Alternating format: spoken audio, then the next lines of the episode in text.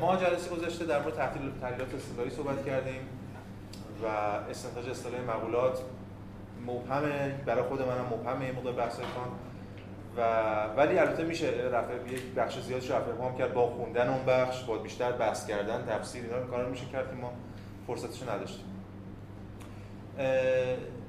از اون بحث یه بخش کوچولو مونده به اسم همون بحث نوع فنومن که وعده شده بودیم و بعد بریم سراغ جدل استریو دیالکتیک اصطلاحی تو این جلسه. نوع فنومن چیه ماجراش؟ خب قبلا خیلی در مورد صحبت که الان کمی می‌خوایم به کانت ارجاع بدیم و ببینیم که چیه یعنی چه امکاناتی داریم برای ارتباط نوع فنومن مشخصا در مورد نوع می‌خوایم صحبت ما قبلا دیدیم که خب به حال اون چیزی که ما به مسابقه ابژه می‌دیدیم با توجه به اینکه دستگاه در دستگاه ما حالا دستگاه حس ما و بعد دستگاه فهم ما کلام ثانوی هستون قرار می‌گیره و اون اون چیزی که ما بهش میگیم پدیدار. یا فنومن خب این پدیدار از کجا اومده؟ اگه این پدیدار به تمامی ساخته من باشه که دیگه هیچی اصلا همیشه رو حواس کان معتقده که نه اینجوری نیست.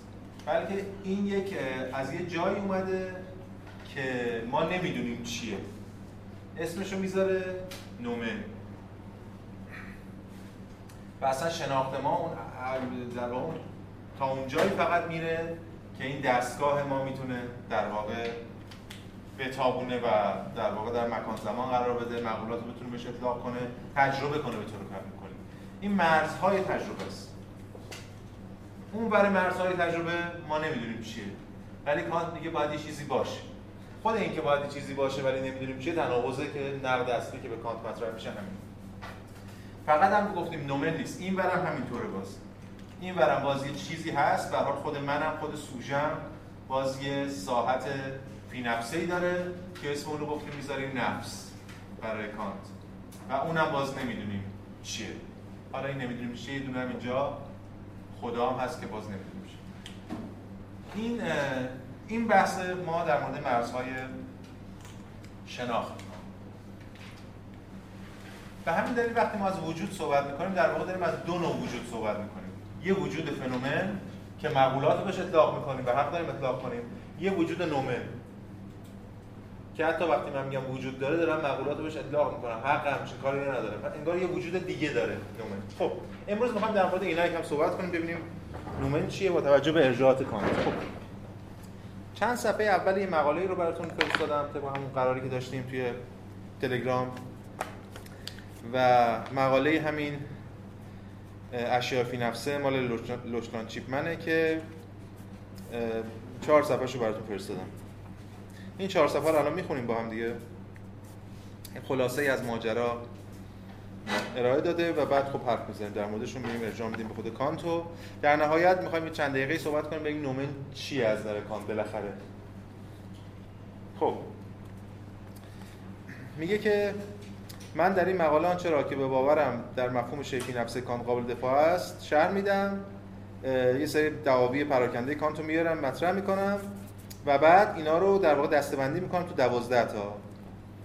و اینا اینجوریه رو ترجمه فلانی هم ارجاع دادم و از پرول, پرول اووردم یعنی پرولگومنا همون نقد تمیدات و ایوبی هم که ارجاعات به ویراسه یک و دو نقد عقل محض و اینجور چیزا خب بریم شماره یک اشیاء فی نفس خود را در میان داده های حسی ما یا بازنمودها که بازنمودهایی از چگونگی نمودار شدن این اشیا هستند عرضه نمیدارن خب ببینید این دوازده تا چی؟ این دوازده تا ارجاعات مستقیمه.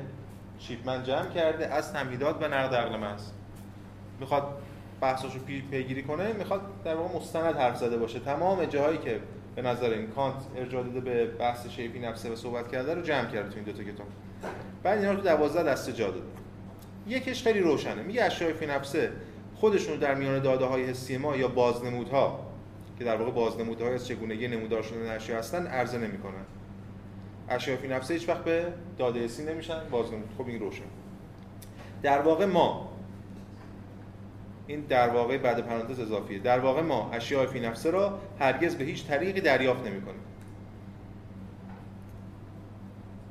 دریافت نمی‌کنیم. اون چیزی که بهش میگیم دریافت یعنی منظور دریافت حسیه دیگه. اپریهنشن میگن انگلیسی ها. آلمانی میشه افاسن افاسن افاسونگ نمی‌کنیم. دریافت نمی‌کنیم. ما اونو درک می‌کنیم. در ساعت فرشتان در ساعت مفهوم و فهم و ایناست. بعد این نکته که قبلا اشاره کرده بودیم الان اینجا دیگه تو پرانتز آورده. ما یعنی کیا؟ یعنی انسان ها یا موجوداتی واجد شهودی به قدر کافی بشرگونه. پس دیگه بحث در انسان نیست. بحث هر کی که این دستگاهش این شکلی. بشرگونه یعنی این دستگاه. و به علاوه نمی توانستیم برای مثال به نحوی باشیم که شهود روشنی از آنها داشته باشیم. ما اونها دریافت نمی کنیم نه که نمی کنیم فردا می‌تونیم بکنیم پس فردا می‌تونیم پیشرفت کنیم. نه نمی‌تونستیم اصلا همچین موجودی باشیم که اونها رو دریافت کنیم. دو با وجود این ما ملزم به پذیرش اشیاء فی هستیم. دعوا اینجاست. میگه ما اینا دریافت نمی کنیم ولی ما باید بپذیریمشون. چرا؟ حالا این استدلاله رو امروز در مورد صحبت می‌کنیم باز در حدی. ولی خیلی ساده شده اولیش میشه این.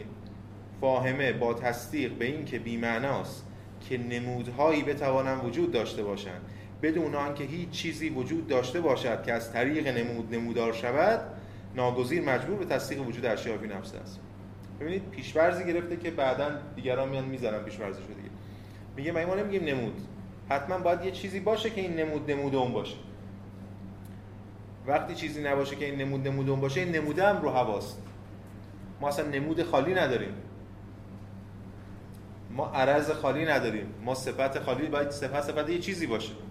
نمود نمود یه چیزی باید باشه.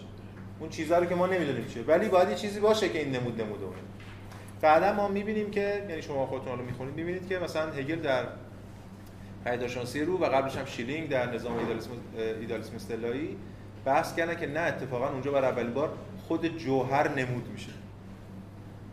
اینجوری میشکنن کانتو. یعنی دوگانه رو اساس میگم کان نمی‌تونه از این دوگانه بیاد بیرون. چون هنوز میگه نمود و یه چیزی که نمود نمود اونه. سه. از آنجایی که فاهم ابژه های تجربه را تنها به منزله نمود می‌شناسد فاهم ابژه های تجربه را فقط به عنوان نمود می‌شناسد. خب؟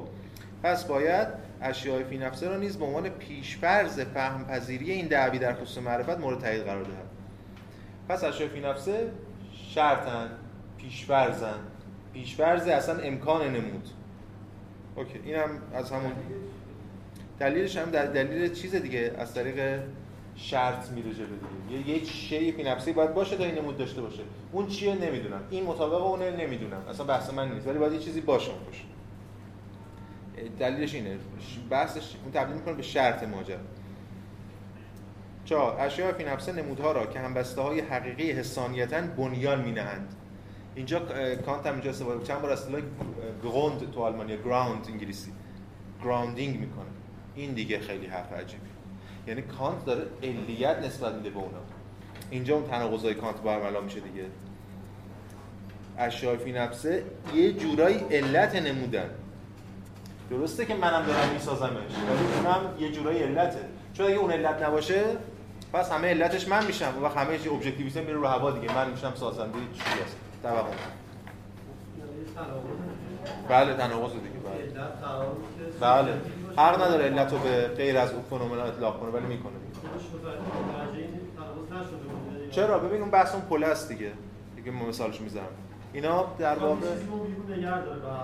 ببین مسئله اینه که بله دیگه از دو طرف ساخته به هم نرسیده. یعنی مثلا اینکه یه سری پیشورزایی یه سری دا... یه سری انقلاب‌هایی رو برای انداخته یه سری کشفیاتی رو کرده تو اندیشه متافیزیکی.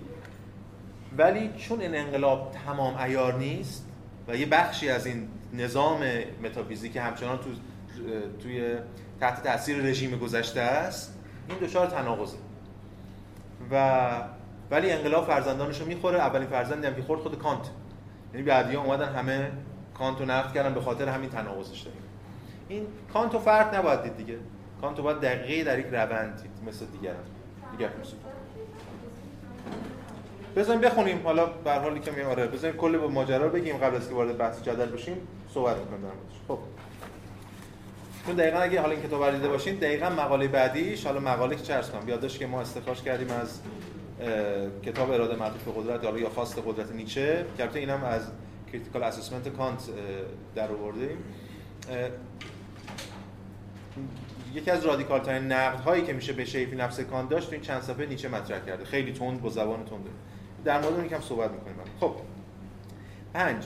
اشیاء فی نفسه واجد ویژگی های هستند پس اشیاء فی نفس هم یه ویژگی هایی دارن زمانی که ما اشیا رو به منزله ابژه های یک تجربه ممکن در نظر می‌گیریم ویژگی های نه به حساب میآیند نه می‌توانند به حساب آیند. یه ویژگی هایی دارن به ما چه یعنی ما اصلا کسی نیستیم راجع به ویژگی حرف بزنیم. اگه اونا رو به حساب ابژه قرار بدیم. اشیاء فی نفسه یا نمودهایی که این اشیا بنیان آنها به شما می‌روند کاملا نامتجانس هستند. یعنی جنس اشیاء فی نفسه از جنس اون. ببین باز یه دوالیسم داره احیا می‌کنه دیگه. جنس اشیاء فی نفسه هم, هم جنس و هم سن خیلی ماجرا نیست. ما دستگاه می‌تونه اینو بگیره مکانی کنه.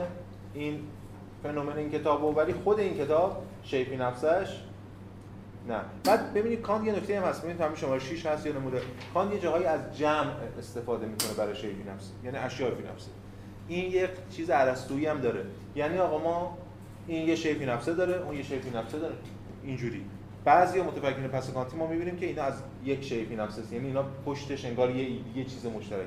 ولی حداقل کانت کسرتگراست. کانت فرزند روشنگریه. فرزند کسرتگرایی روشنگری اشیاء مختلفن. ما تا اونجایی که می‌تونیم ببینیم و تجربه کنیم میشه فنومن. باقیش هم که به ما ربطی نداره ولی باید چیزی باشه. نمی‌توان اشیاء فی نفسه رو موضوعی برای مقولات بنداشت. بله. چرا که در سخن گفتن از آنها فرد هیچ گونه اشاره به هیچ تجربه حسی ممکنی نمی کند این قبل از اصلا تجربه است دیگه. مقولات کجا حق داریم استفاده کنیم؟ فقط اونجایی که تجربه بشه. و هر گونه کاربرد مقولات از این دست نارواست. که اصلا در مورد ناروا بودنش الان این جلسه می‌خوایم صحبت کنیم. یعنی بخش جدل اصطلاحی کلا همین حرفاست. هفت. نمی‌توان ویژگی هایی را که باید در مورد زمان و مکان به کار روند به اشیاء فی نفس نسبت داد. این هم دیگه داره تکرار می‌کنه یعنی تیکه های مختلف رو جمع کرده. از همین رو اجسامی که در بازنمودهای مکانی نمودار می‌شوند اشیاء فی نفسه نیستند. از هر چی که اومد بازنمود پیدا کرد فنومن شد دیگه شی فی نفسه نیست. و نمی‌توان گفت که خارج از اندیشه های من به عنوان اجسامی در طبیعت وجود داره یعنی هر چی که اومد فنومن شد من نمی‌تونم بگم بیرون من فی نفسه بدون انسان بدون ذهن من یه چیز اونجا هست مستقل. اونا دیگه مستقل نیستن چون من ساختمشون هشت. اشیاء فی نفسه تابع قوانین ضروری هستند خب اینم باز عجیبه. یعنی اینا هم یه قانونی برشون حاکمه. چیه اون قانون؟ به ضروره تابع قوانین خاص خودشان که تنها این اشیا با آن قوانین مطابقت دارن. خب چیه اون قانون؟ اما تجربه نمی‌تواند به ما بگوید که چه میبایست باشن یا این قوانین چه میبایست باشن. و در نتیجه تجربه نمی‌تواند طبیعت اشیاء فیلم افزار به ما بیاموزد. یه قانونی دارن واسه خودشون ولی ما نمی‌دونیم ماجرا همچنان چیه. در مورد طبیعت. حالا بزنیم بخونیم بعد آخر می‌خونیم دیگه. مثلا یادم نیست چی بودم خودم دادم اما اسمال ده سال پیش دادم کانت در تمهیدات دو معنا طبیعت قائل میشه. شی فی نفسه در هیچ کدوم از آن دو راه نداره طبیعت وجود اشیا از آن. این که خب بحثش روشنه ببین این البته نقل قول تمهیدات آوردیم وقتی یه اصلا بحث مفصل nature یا Natur توی کانت چه معانی مختلفی داره. یه موقع از کانت در مورد طبیعت صحبت می‌کنه اینجا مثل الان. نگاه رئالیستی داره انگار به طبیعت. همین هم نوی گفتش دیگه. گفت شماره هفت آخرش. خارج از اندیشه های من به عنوان اجسامی در طبیعت انگار طبیعت چیزی مستقل است. اون یه طبیعته. یه طبیعت یه طبیعتی که من می‌سازم با این دستگاه به حال بحث در مورد اینه که این دو تا طبیعت رو تو کانت متفاوته. کانت اینا رو جای هم به کار می‌بره. همونجوری که مفهوم ابژه رو بعضی موقع جای هم به کار می‌بره. همونجوری که مفهوم دینگو یا همون تینگو شی و جای هم به کار می‌بره. یه بار به این شی نسبت میده به این طبیعت یه بار به اون طبیعت. از این این بحث. خب. ادامه بدیم. نو اگرچه اشیاء فی نفسه با نمودها پیوند دارند یه پیوند دارن. پیوندش چیه اصلا نمی‌تونیم ما بفهمیم. یعنی مقولات نمیشه بهش اطلاق کرد. اما نمی‌توانند صرفا به واسطه روابطشان با نمودها شناخته شوند. نمیشه از این طریق باشون رسید. حالا اینایی که میگه یک یک انگار یه یه کدایی داره میده برای آینده البته. مثلا میگه قوانین ضروری اشیاء فی نفسه ولی ما نمی‌دونیم چی هن. ما می‌دونیم در نقد عقل عملی بعدا راجع به قوانین اونام صحبت می‌کنه ولی یه جور دیگه. قوانینشون مثل قوانین فیزیک نیست مثل قوانین عقل نظری نیست. اینجا داره کدهایی رو باز یعنی انگار یه حفره رو باز می‌ذاره برای اینکه بتونه توی بحث‌های بعدی چون من به بعضی ما بچه‌ها گفتم گفتم سه تا نقد مثل سه تا season باید بخونید واقعا. یعنی بعضی ما کدهایی باز میشه تو season بعدی می‌بینید که آقا این بازیگر این کارو می‌کرده اینجوری هست. یعنی یه, یه،, یه چیزی رو حفره‌ای رو باقی می‌ذارن براش. خب. ده. اشیاء فی نفسه ذاتا ناشناختنی هستند این اشیا از آنجایی که فی نفسه هستند هرگز نمی‌توانند به شناخته و با توجه به طبیعت پایمه ما حاکی از مسئله اساسا لاینحل هستن. اینجا باز دوباره امروز هم نقل قولش رو می‌خونیم ببینید خود اون چیزی که ما بهش میگیم ایده امروز هم در موردش صحبت می‌کنیم توی نقد عقل محض یه مسئله لاینحل خود کانت میگه از اول. آگاه نسبت به این ماجرا. یه مسئله لاینحل ما یه حرفایی در موردش می‌زنیم برای اینکه بتونیم بعدا در مورد فنومن حرف بزنیم. اما هر حرفی که در موردش زدیم هم همین مسئله داره. 11 یک شی واحد را هم می‌توان به عنوان نمود و هم به صورت فی نفسه در نظر گرفت. آها. خب اینم باز دوباره اون کسرت گرایشه ما یک کتاب داریم این کتاب برای ما. کتاب در دستگاه ما. این کتاب یه این سلف هم داره یه برای خود یه فی هم داره در خودم داره. این دوتا دو رو داره همزمان. پس اینجا باز یه شکلی از دوالیزمه. نومن و فنومن. شی فی نفسه یک وجه از نمود است که خارج از نمود قرار گرفته.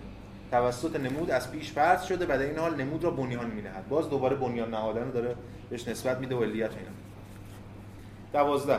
شی فی نفسه ابژه یک نمود است و از آنجایی که اساسا نمی‌تواند توسط ما شهود گردد به درستی یک ابژه اصطلاحی و غیر تجربی نامیده می‌شود. پس اون مفهومی که مفهومی که در مورد امر اصطلاحی گفتیم شی فی نفسه که نمونه اعلاشه دیگه. از دو جهت. هم نمی‌تونه هیچ وقت شناخت در بیاد همین که شرط شناخت ماست. به همین دلیل در موردش حرف داریم می‌زنیم. مفهوم شیفی نفسه مفهوم یک ابژه ناشناخته است. پس به این شیفی نفسه هم ابژه نسبت میده. ببینید یادتون از ما قبلا گفتیم دو تا اصطلاح گگنشتاند و اوبجکت رو کانت جابجا استفاده می‌کنه. ولی وقتی می‌خواد بگه شی فی نفسه معمولا به شی فی نفسه object میگه. یعنی همون object یا ابژه بهش نسبت میده. این یه ابژه است ولی ابژه‌ای که هیچ وقت ابژه شناخت ما قرار نمی‌گیره. یه ابژه‌ای که ابژه ما نیست ولی ابژه است. به این معنا. یعنی ابژه‌ای که ماهیتش به کلی ناشناخته است. نه, نه تنها ناشناخته بلکه ناشناختنی هستن. مثلا این و تمام اعضای متکثر مجموعی از بازنمودهای سی با فرض عینی بودن در آن وحدت یافتند و بدین طریق به نمود یک ابژه تجربی غیر اصطلاحی بدل شدند اونا اومدن به اون وحدت یافتن. برای ما می‌تونه ابژه باشن ولی خودش نمیشه ابژه بشه به این 12 تا رو دیگه لب به مطلبه. یعنی هر چی هر کسی می‌خواست در مورد شیفی نفسه بگه برای به نظرم این دو صفحه‌ای که الان خوندیم دو صفحه‌ای که الان خوندیم بیس کارش می‌تونه باشه. خود این آقای چیپمن که البته تو مقالش بحث رو پیش می‌بره جاهایی که خب بحث ما نیست خیلی جدی یه بحثا رو انتقادی مطرح می‌کنه. این بحث رو خلاصه می‌کنه توی در واقع الف به جیم دال چهار تا گزینه. که اینم می‌خونیم و دیگه میریم سراغ کانت. می‌توان برهان مطرح شده در عبارت فوق را پس اینجا یه برهانی رو تشخیص داده. که برای اثبات شیفی نفسه بوده رو اینجوری خلاصه کرد. الف. ابژه های تجربه صرفا به عنوان نمودهای مکانی زمانی وجود دارند. اوکی. ب. باید بتوانیم به همان میزانی که نسبت به وجود نمودها حکم کنیم نسبت به وجود اشیایی که نمودار می‌شوند نیز حکم کنیم. این پیشفرض دوالیسم رو گرفته یعنی نمود و آنچه نمودار می‌شود این دوگانه رو حفظ کرده. این بعدا توی بحثایی مثلا هگل و اینا تو بحث فنومن بحث می‌کنن به یه فنومنی قائلن اونا که خودش رو آشکار می‌کنه نه یه چیز دیگر رو. اگه کسی خونده باشن مقدمه هستی زمان هایدگر بحث مفصلی در مورد معنای فنومنولوژی داره. لوگوس و فنومنون بعد میگه فنومن چیزی که خودش خودش رو آشکار می‌کنه. نه یه چیز دیگه. یه چیز دیگه آشکار نمی‌کنه. خودش خودش رو آشکار می‌کنه. اونجا ما با یه پارادایم انقلاب انقلاب دیگه روبرویم که اینجا هنوز کانت نرسیده بهش. هنوز دوگانه نمود و بود داره. بود و نمود دو تا. هگل بعدا با مفهوم نیرو و فنومن اینا رو در واقع و خب پیشگویی می‌کنه فیزیک نیمه 19 هم دیگه نیمه دوم قرن 19 هم. اینا خب روی فیزیک نیوتنی سواره دیگه هنوز این دوگانه ها خب. پس این یه دوگانه اینجا هست جیم. در همان حال که شی شیئی که نمودار میشه از شیئی که نمودار میشه و سخن می‌گوییم تلبیحا مفهوم یک شی متفاوت با آنچه نمودار می‌شود را به کار میبندیم. بله با توجه اون پیش فرضش پس در نتیجه لذا دال تجربه عینی. ما را ملزم به مسلم فرض کردن وجود اشیاء متفاوت با آنچه نمودار می‌شوند یا همون اشیاء فی نفسه می‌کنند. در هیچ کدوم از دوازده بندی که در بالا نقش شد نه مقدمه سوم برهان جیم نه به تشابه فلان اشاره نشد.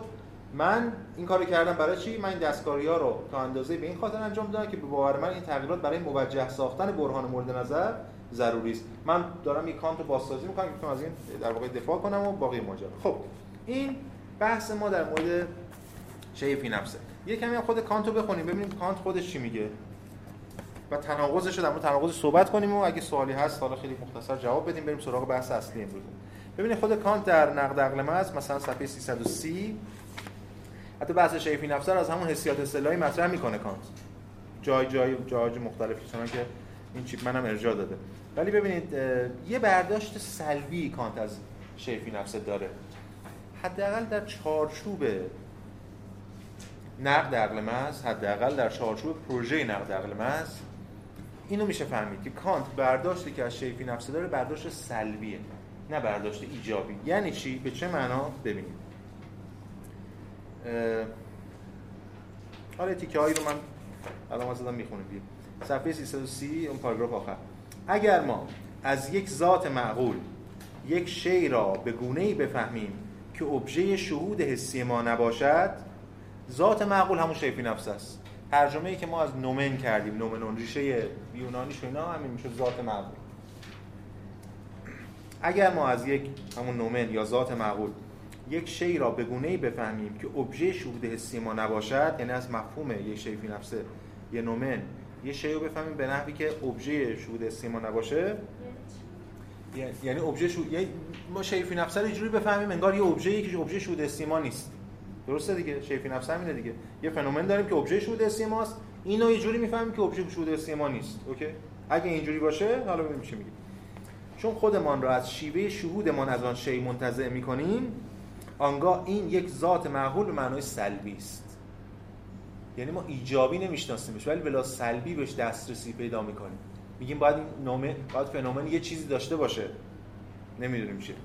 اما اگر منظور ما از ذات معقول ابژه یک شهود غیر حسی باشد آنگاه نوعی شهود به خصوص را فرض می‌کنیم که عبارت است از شهود عقلی که البته شهود ما نیست. ببینید ما میگه موقع می‌تونیم بگیم شیفی نفسه ابژه شهود نیست. سلبی فهمید میشه. اما میگه می‌تونه یه موقع ابژه شهود باشه. اما ابژه یک شهود غیر حسی. مثلا شهود غیر حسی چیه؟ نمی‌دونیم هنوز. ولی میگیم راه کانت نمیبنده میگه شاید یه موجودی یه تجربه هر چه که هست بره اونو یه جور ابژه اون بشه. ولی غیر حسیه. اون عقلیه. شهود عقلی. که البته شهود ما نیست و حتی امکانش این شهودی را نیز نمی‌توانیم بفهمیم. ما نمی‌دونیم اصلا چون ما دستگاهمون اینا اینو نمی‌فهمه. ولی یه جور شاید باشه. و این ابژه شهود غیر حسی عبارت از ذات معقول معنا ایجابی. یعنی اگه موجودی باشه که شهود غیر حسی کنه اون ذات معقول می‌تونه برای اون ایجابی باشه. ولی فعلا به ما ربطی نداره. چرا؟ ببینید یه 15 خط میام پایینتر اون وسط صفحه میگه اگر قرار باشد که ما مقولات را بر ابژه هایی که به عنوان نمودها در نظر گرفته نمی‌شوند اطلاق کنیم آنگاه باید شهود یک شهود دیگر را از شهود حسی مبنا قرار دهیم. و در آن صورت است که ابژه نوعی ذات معقول معنای ایجابی خواهد بود. اینا رو میگه ولی می‌خواد بگه در نهایت می‌خواد بگه ما این کار نمی‌تونیم بکنیم. اما چون چنین شهودی که شهود عقلی باشد مطلقا بیرون از قوه شناخت ما قرار دارد از یه شهود عقلی صحبت می‌کنه که فراحسیه دیگه یعنی فعلا بحث ما نیست. پس کاربرد مقولات به هیچ نمی‌تواند از مرزهای ابژه تجربه فراتر رود. و هرچند موجودات فاهمه مسلما با موجودات حس متناظرن موجودات فاهمه یعنی اون که فهمیشن با اون که اسمشن متناظرن. اوکی قبلا هم دیدیم دیدیم دستگاهشو هفته پیش ترسیم کردیم. و همچنین ممکن است موجودات فاهمه وجود داشته باشند که قوه شهود حسی ما با آنها هیچ ارتباطی نداشته باشد. آه می‌تونه موجود فاهمه هم باشه که قوه شهود حسی ما با اونها هیچ ارتباطی نداشته باشه. مثل مثلا مفاهیم خیلی انتزاعی اما مفاهیم فاهمه ما در مقام صورت‌های محض تفکر برای شهود حسی ما به هیچ وجه چنین به چنین موجوداتی راه نمی‌برند. همه اینا رو میگم وارد جزئیاتش نمی‌خوام بشیم بخاطر اینکه تهش می‌خواد بگه آقا اینا ربطی ما نداره. کار ما نیست. ما بهش راه نمی‌بریم.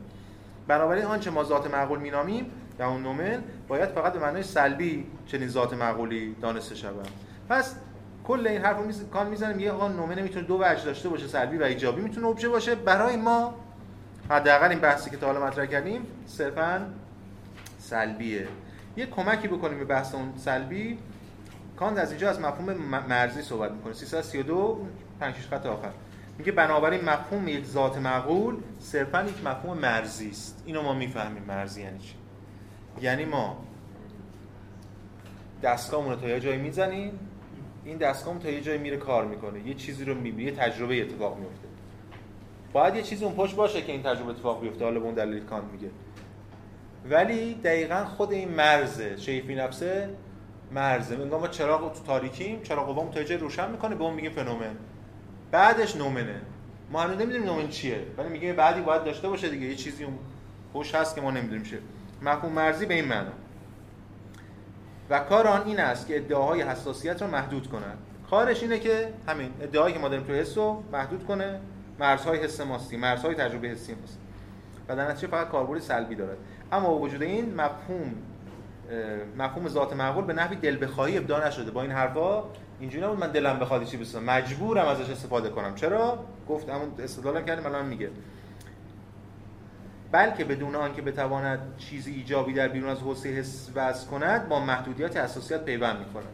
بنابراین تقسیم ابژه ها به پدیدارها و ذوات معقول همون فنومن ها و نومن ها و تقسیم جهان به جهان حس و جهان فاهمه هرگز نمی‌تواند معنای ایجابی مجاز باشد. حتی اگر مفاهیم را بتوانیم به مفاهیم حسی و مفاهیم عقلی تقسیم کنیم. زیرا نمی‌توان برای مفاهیم عقلی هیچ ابژه رو تعیین کرد. اگه ما یه تقسیم بندی کنیم ایجابی این تقسیم بندی رو انجام بدیم یعنی یک جهان نومن داریم جهان فنومن این غلطه. ما میگیم ما جهان فنومن داریم. ناشناختمون رو میگیم نومن که باید باشه برای اینکه شرط این ماجرا باشه. و بنابراین نمی‌توان مفاهیم عقلی رو به طور objective معتبر دانست. این یک صورتبندی از یک کانتی که خیلی محافظه کارانه داره سعی می‌کنه از نقدا فرار کنه. اما ما می‌دونیم که کانت این کارو نکرده. خودش به این موضعش پایبند نمیمونه وقتی که میگه شی فی نفسه بنیان مینهد. شی فی نفسه وجود دارد. شی فی نفسه علت است یا هر چیزی.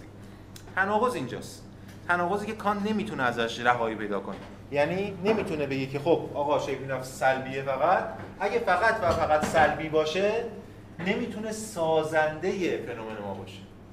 باید ماهیت ایجابی داشته باشه. چون اگه اگه این کاملا سلبی باشه این ماهیت ایجابی تو ساختن فنومن ما نداشته باشه اون وقت فنومن ما میشه کل فنومن میشه من سوژه ساختن. اون وقت اصلا ابجکتیویته و مثلا همه چی میره رو هوا.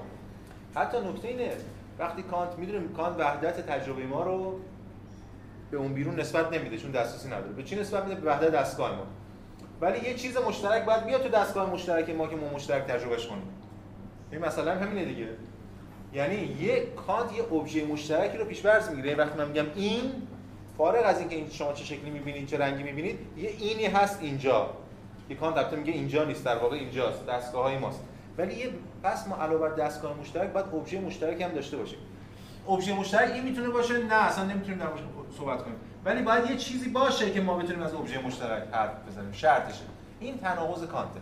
پس کانت از یه طرف میگه سلبیه مرزیه. حتی توی تمهیدات تمایزی بین بوردر و لیمیت می‌ذاره. در واقع اینجا منظور لیمیته نه بوردر در که در تو نقد است میگه در واقع مرز. چرا؟ چون حد شما می‌تونید بگی حد شناخت من. من این بره حدم. همیشه من این بره حدم. یا می‌تونم این بره حد باشم. ولی وقتی من میگم مرز همیشه یه پامون بره مرز.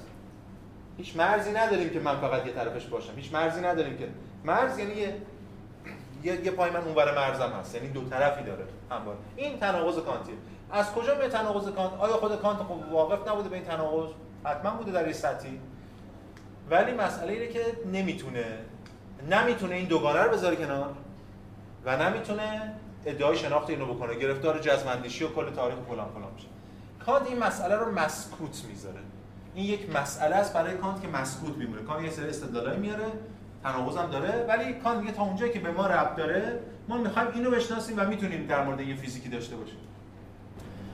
کانت نمیگه جنبه ایجابی نداره میگه ما از شناخت جنبه ایجابی نداریم. در حال ما اونی که ازش صحبت می‌کنیم جنبه سلبیشه فقط مثل اینکه مثلا ما نتونیم آدم تو نفس می‌کشه. دستگاه تنفس رو نتونیم بشناسیم ولی برها نفس خب نه این دوتا این دوتا فرق ما تو ساعت متافیزیک داریم در مورد مبانی متافیزیکی فیزیک و اینا صحبت می‌کنیم.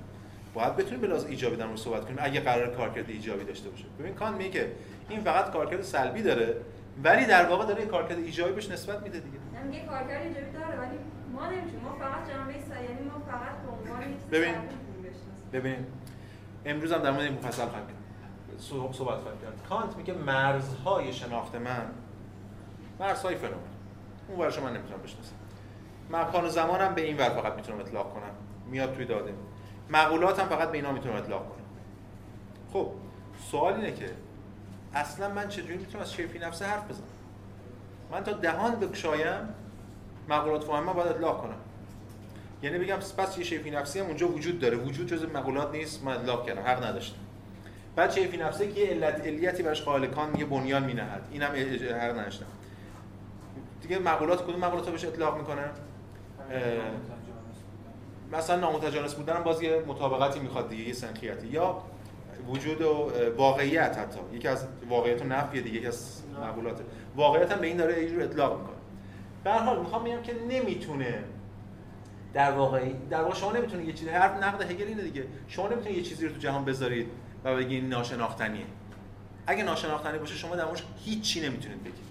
و هیچ بخشی از ساماندهی ایدهتون رو نباید مبتنی کنید بر اون حتی به نحو سلبی. اگه حالت اسپینوز یک کمی شبیه اون ایده اسپینوزا که داشت از صفت امتداد دو تا صفت امتداد فکر صحبت می‌کرد. خب. میگفتش که بی نهایت ولی ما فقط این دو تا شبیه اون ایده. نه نه شبیه اون نیست دیگه. اون میگفتش که نه نه اون میگفتش که صفات الهی حالا جوهر هر چی که هست. تعدادشون بی‌نهایت ما موجودات دو بودیم دو تا صفت اینا رو می‌فهمیم. اون بی‌نهایته این بحث دیگه ایه اون بخاطر اون اثبات می‌کرد. اون به خاطر اینکه ذات خدا رو موجود مطلقا نامتناهی متقوم از صفات نامتناهی که ذاتش مقوم چیه؟ سرمدی خود یعنی ذاتش نامتناهی. بس من من کیم که بتونم صفات اون رو به لحاظ تعداد یعنی کمیت و همچنین به لحاظ شدت محدود کنم. پس اون بی‌نهایته ولی من این دو تا خیلی فرق داره. اسپینوزا از اول ایجابی صحبت می‌کنه اسپینوزا از کانت یک دوگماتیک یک نگاه رو کرد دوگماتیک داره کاملا. شکی درش نیست. جوهر خدا فلان فلان در موردش حرف می‌زنه کانت اینجوریه کانت از سوژه شروع می‌کنه. مرزهای سوژه رو می‌شناسه. چرا هم تا اینجا می‌رسه. ولی اون رو در واقع نمی‌تونه در موردش چی بگه. ولی اگه هیچی هم نگه این رو هوا میره. این تناقض ماجرا. حالا بگم چون ما می‌دونیم که فیشته شیلینگ و هگل این مسئله رو حل می‌کنن ببینید این مسئله از اون مسئله نمی‌خوام بگم من میم در طرف فلسفه مسائلی هیچ مسئله حل نمیشه به اون معنی نیست که در همون سطح تناقضی در همون سطح ساده انگار انگارانه میمونه. میره مسئله پیش میره اونجا. اون وقت ما می‌فهمیم که کانت چه چه چه فرمولایی رو از دوگماتیسم پیش از خودش حفظ کرده بود و بعدا رفت قرار بکنه. یکی از مهمترینش همین که الان گفتم من. که نیچه تو همین مقاله تو هم میگه تو همین بخشی از اراده مطلوب گذار یعنی دیدن جهان به مسابقه اشیا. مشکل کانت اینه که جهان رو شی می‌بینه. شما تا بگی این شی یعنی شی یه برای خود داره یه برای من این دوگانه شروع میشه و کل ماجرای بدبختی ما دوباره شروع میشه. خب؟ جهان رو دیدن هگل میاد جای شی نیرو می‌ذاره. یا نیچه اینجا میاد خیلی سوبژکتیویستیش می‌کنه کار حالا به ما نداره. خب شما بفرمایید بچه تفکیک نومن از دستگاه من تفکیک نومن از دستگاه من. میگم چجوری؟ من حل نشد حدیه دیگه میگه مرزیه. من دستگاهم تا جایی می‌بینه؟ تا جایی چجوری میگه این اون؟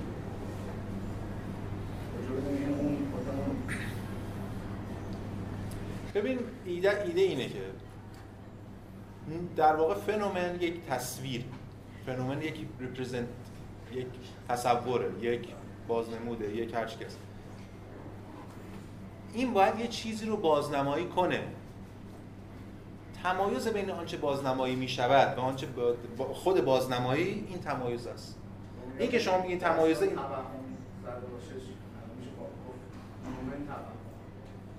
خب دیگه مسئله اینه که نه نومن توهم نیست. این در مورد شرط اینه.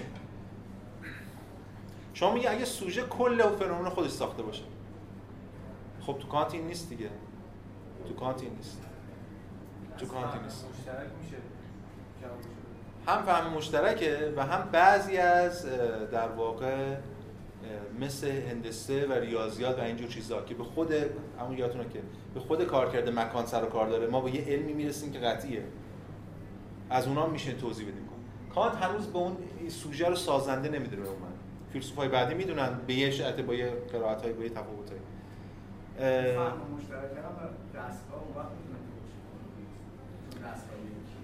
فهم مشترک یه استدلال کارکردگریانه در مورد در دفاع از این چیز دیگه در دفاع از تجربه مشترک ماست.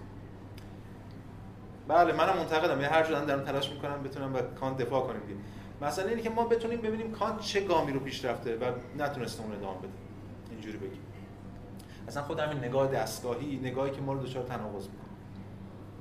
ولی کانت انقلاب مهمی رو انجام داده. ولی خب گام این تناقضات هم داره دیگه. بله. شما بفهمید سوال آخر بعد بریم ادامه هست یه بخش از این شبیه هم الهیات سلبی نیست که سری از حضرات بله، بله، بله. خدا ناشناخته بله همونه. برای اصلا بحث در یعنی مورد از اینه که همینه گرفته دیگه. اونجا بحث در مورد اینه که همون حرف کی بود؟ اگزنوفانس بود. نه نه تو یونان. اگه ما خدا اون مثلث هم خدا داشتن خودشون سه گوش بود و این بله. حرفا. این بحث است که همواره وقتی شناختی که ما از خدا داریم در چارچوب فهم خودمون داریم انسان کوچیک و ناقص و فلان از این حرفا. پس همواره اون خدا یک فراتر از اینه. پس ما هیچ وقت جز به تشبیه نمی‌تونیم. این الهیات تنزیه الهیات سلبی از دل همین در. اینجا به یه شکل دیگه همون داره واسطه می‌کنه. ببینید در مورد خود خدا وقتی صحبت می‌کنه که کاملا تحت تاثیر الهیات سلبیه. خب. بعدی که ما الان می‌دونیم در لحاظ فیزیکی مثلا یه سری از این همه اشیایی که دور برامون می‌بینیم مجموعی از پروتون، نوترون، الکترون، کوارک، فلان تشکیلات نیرو اینها هستن ولی دستگاه ما اینا رو به صورت چه می‌بینه. شی می‌بینه بله. منسجم و اینها. یعنی اگر با نظر کانت بود و این دستگاه فرق می‌کنه امکان داشت ما اینا مجموعی از نیروها و مثلا کنش و واکنش مثلا الکترونی و فلان اینها ببینیم همون الکترون پروتون هم هست چیز دیگه آره اونم که یه بازنمایی از همین دستگاه ماست به هر حال دیگه زب... به زبان خودمون داریم توضیحش ببین.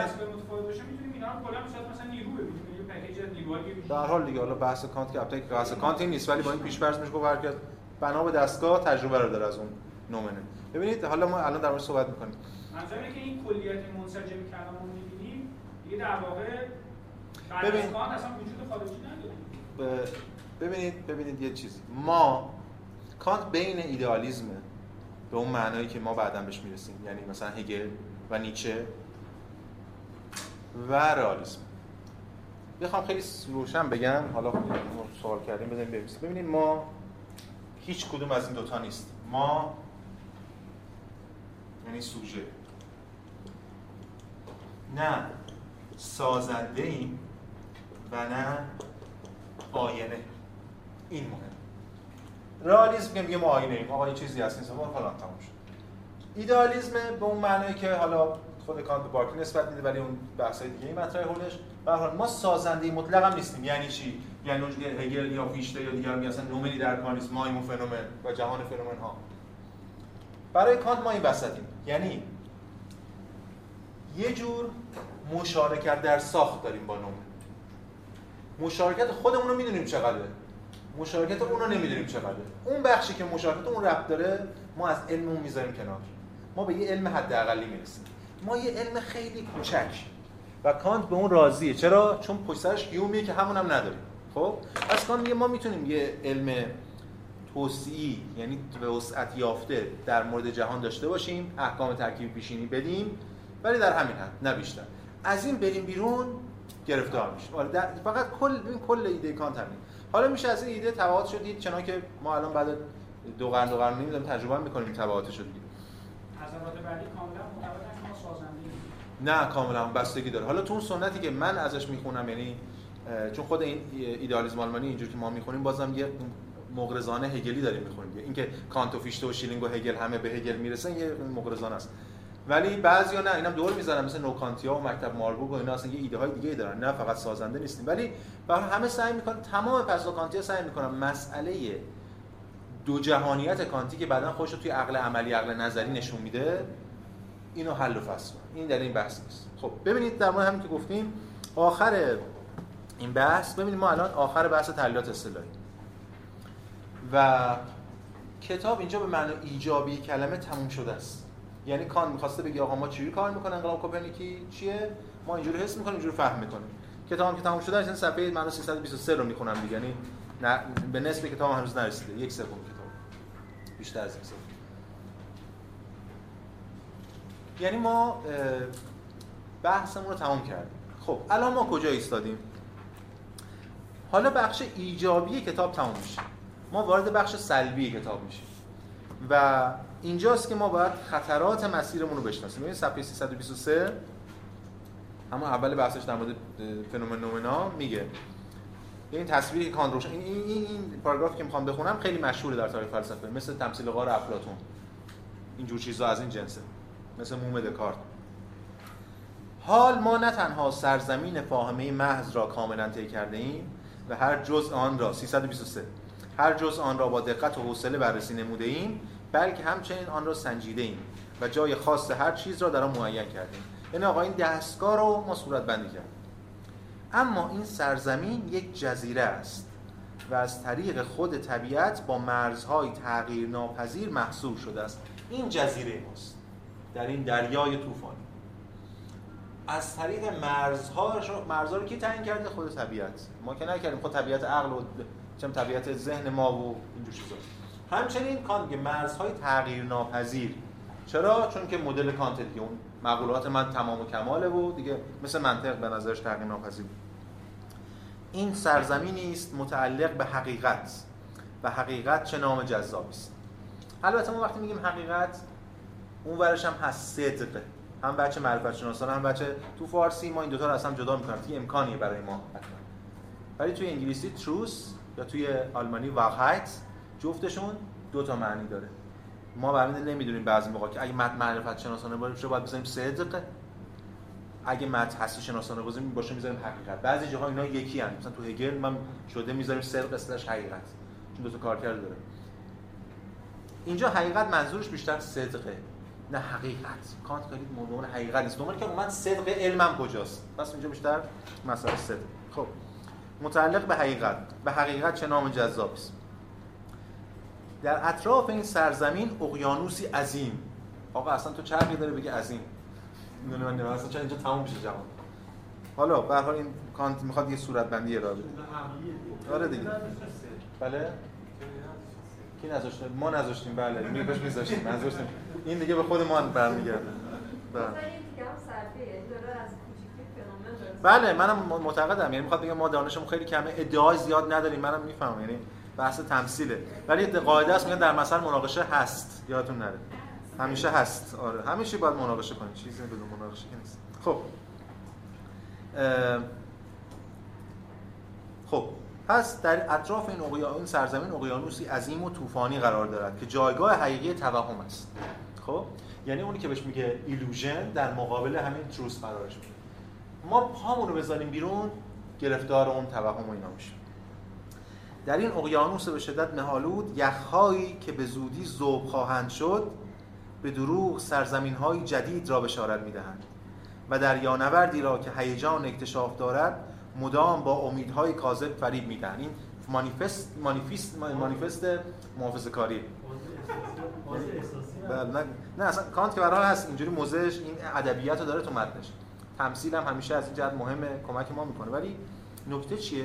نکته اینه که میگه آقا یخهایی به زودی آب میشن و اینا ما, ما رو می‌خوام به ماجراجویی بکشونن. می‌دونی نقد اصلی کانت به وراثش همین فیشته و حالا بعد دیگران حتی نقد فیشته باز به شیلینگ و من دعوای شیلینگ و هگل همین بوده که اینا انقلاب من رو به بیراه بردن دیگه. یعنی توانایی اونقدر رادیکال شدن مواجه مواجه با نتایج عمل خودش رو نداشته پس یه یخهای آب میشه که در دریانوردهایی که دنبال حقیقتا هیجان اکتشاف دارن اونها رو مدام با امیدهای کاذب فریب میدن. او را به ماجراجویی هایی میکشانند که او هرگز نمی‌تواند خود را از دست آنها خلاص کند و البته هرگز نمی‌تواند به آنها پایان دهد. اما قبل از آنکه خطر کنیم و خود را به این دریا بزنیم تا در پهنه آن به جستجو بپردازیم و مطمئن شویم که آیا در آن جاها امیدی هست یا نه مفیدتر است که پیش از هر چیز به نقشه سرزمینی که اکنون می‌خوایم آن را ترک کنیم نگاهی دیگر بیاندازیم. که بحث نوم فنومن رو مطرح می‌کنه کانت اینجا میره سراغ دریاها نه سراغ دریا. سراغ ادعاهایی که از این مرز بیرون رفته تا حالا در طول تاریخ فلسفه. به اون ما میگیم بخش دیالکتیک اصطلاحی یا جدل اصطلاحی. یعنی کانت به یه خیلی بخوایم روشن بگیم تا حالا کتاب نقد عقل محض نیست. تا حالا کتاب شناسایی عقل محض. شناسایی مغل هم نیست شناسایی فاهمه و حس. اون چیزی که بهش میگیم نقد عقل محض از جوابت شروع میشه یعنی نقد عقل محض و اینکه در واقع نقد کاربردهای دوگماتیک از عقل محض در طول تاریخ فلسفه.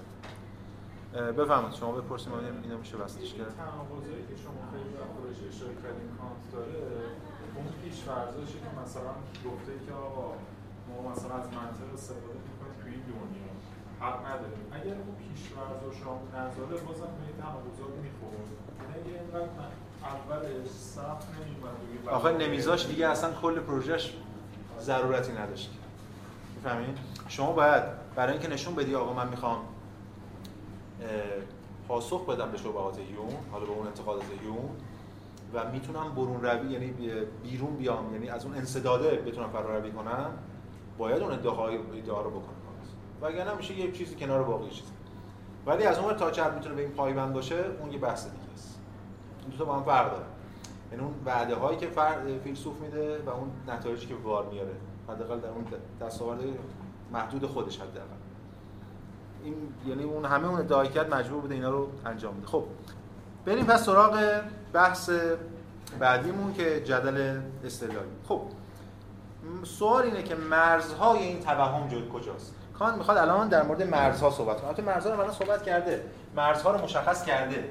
ما اگه مقولات رو بر اون چیزایی که در واقع امر داده شده فنومن اطلاق کنیم دچار توهم نمیشیم. حالا کان می‌خواد بره یه جور توهم شناسی کنه. یعنی ببینه در تاریخ فلسفه چه چیزایی گفتن و حالا خیلی ساده بخوام بگیم دم دستی به یه معنا به یه معنا تمام گزاره هایی که در تاریخ فلسفه مطرح شده گزاره های بنیانی بنیادینی که در تاریخ فلسفه مطرح شده یعنی تاریخ رئالیسم. حالا میشه گفت. تاریخ فلسفه قبل از کانت میشه رئالیسم میگه کانت میاد همه اینا رو توهم اصطلاحی. یعنی کانت اینجا مثل هیومه در کنار هیوم وایساده و نقد می‌کنه. اما نقدش در واقع معطوف به سلب مطلق نیست. معطوف به اینه که چجوری بتونه اونا رو از آن خودسازی کنه. چجوری بتونه روایت ایدالیستی از همونا آره ارائه بده. بتونه به نفع علم عمل کنه. حالا در حد توان خودش. پس اینجا الان دعوا در مورد مرزهای حقیقت و توهم. خب قبل از که وارد خود اون دسته‌بندیاش بشیم که خب مهمم هست یه نکته هم بگیم در مورد خود حقیقت یا همون خطا و حقیقت و خطا. قبلا هم صحبت کردیم یادم در مورد.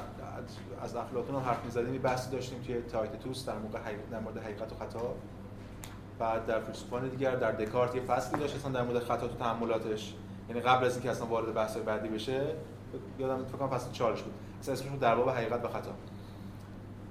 فیلسوف همواره باید فیلسوف که می‌خواد مدعی می‌خواد از حقیقت صحبت کنه در واقع باید بگه خطا چیه؟ که حقیقت چیه؟ فیلسوف باید مرز خطا و حقیقت رو روشن کنه. یعنی باید نشون بده ما دستگاهمون فهممون کی دچار خطا میشه و چگونه میشه بعد ازش اجتناب کرد. کانت هم اینجا می‌خواد همینو بگه. می‌خواد بگه ما در واقع چه جوری چه اتفاقی می‌تونه دچار خطا بشیم؟ یه, یه بحثی بود. یک یک حرف سخنی بود که از پیش ها مطرح می‌شد و شما یادتون باشه. بین حس و عقل. می‌گفتن حس ما رو فریب میده عقل ما رو آگاه می‌کنه. عامل خطا حسه. یادتونم پارمیدس بحث داره در مورد هراکلیتوس بحث داره در مورد حس هر کدوم یه چیزایی به حس متصل می‌کنه افلاطون که دیگه خب اوج ماجراست حس ما رو فریب میده روشاننده است عقل که باعث میشه ما موسل رو مثلا مشاهده کنیم. و این ماجرا ادامه داد. تو ارسطو و الی توی دکارت یادتون باشه بحثی مطرح شد که شبیه کانت اینجا مطرح می‌کنه که حس خطا نمی کند یادتون از توی دکارت میگفتش که حس خطا نمی‌کنه. حس چیه حس یه دستگاهه. خب یا اینو بذاری اونو میاد بیرون. این که من توی صحرا از دور می‌بینم یه چشمه ای رو می‌بینم این خطای حس من نیست. نور روند خورده حالا هر چی دستگاه هر کار می‌کنه. حالا من نمی‌دونم چی. هر کار می‌کنه دستگاه اینجوری کار کرده. این که من حکم کنم که اونجا آبه خطاست.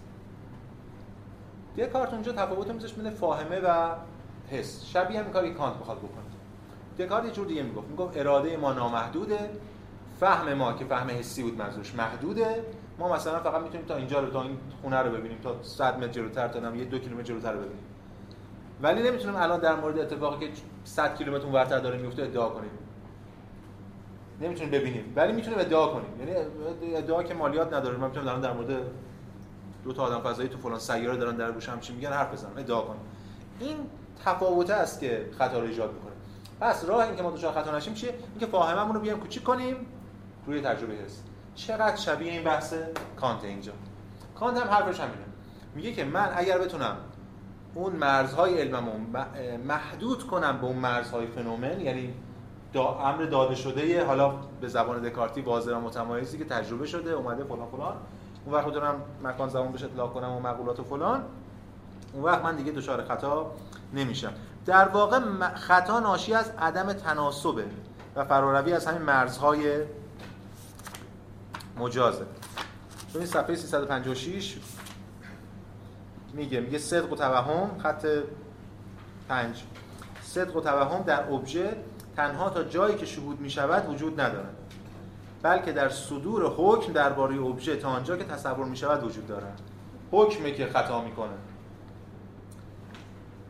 بنابراین البته می توان گفت که حواس اشتباه نمی کنند اما نه به آن دلیل که همواره صحیح حکم می کنند بلکه چون اصلا حکم نمی کنند پس چشم من یه چیز رو می‌بینه اصلا حکم نمی‌کنه. وقتی من میگم این کتاب فهمه. وقتی میگم رنگ قرمز با چیزایی روشن.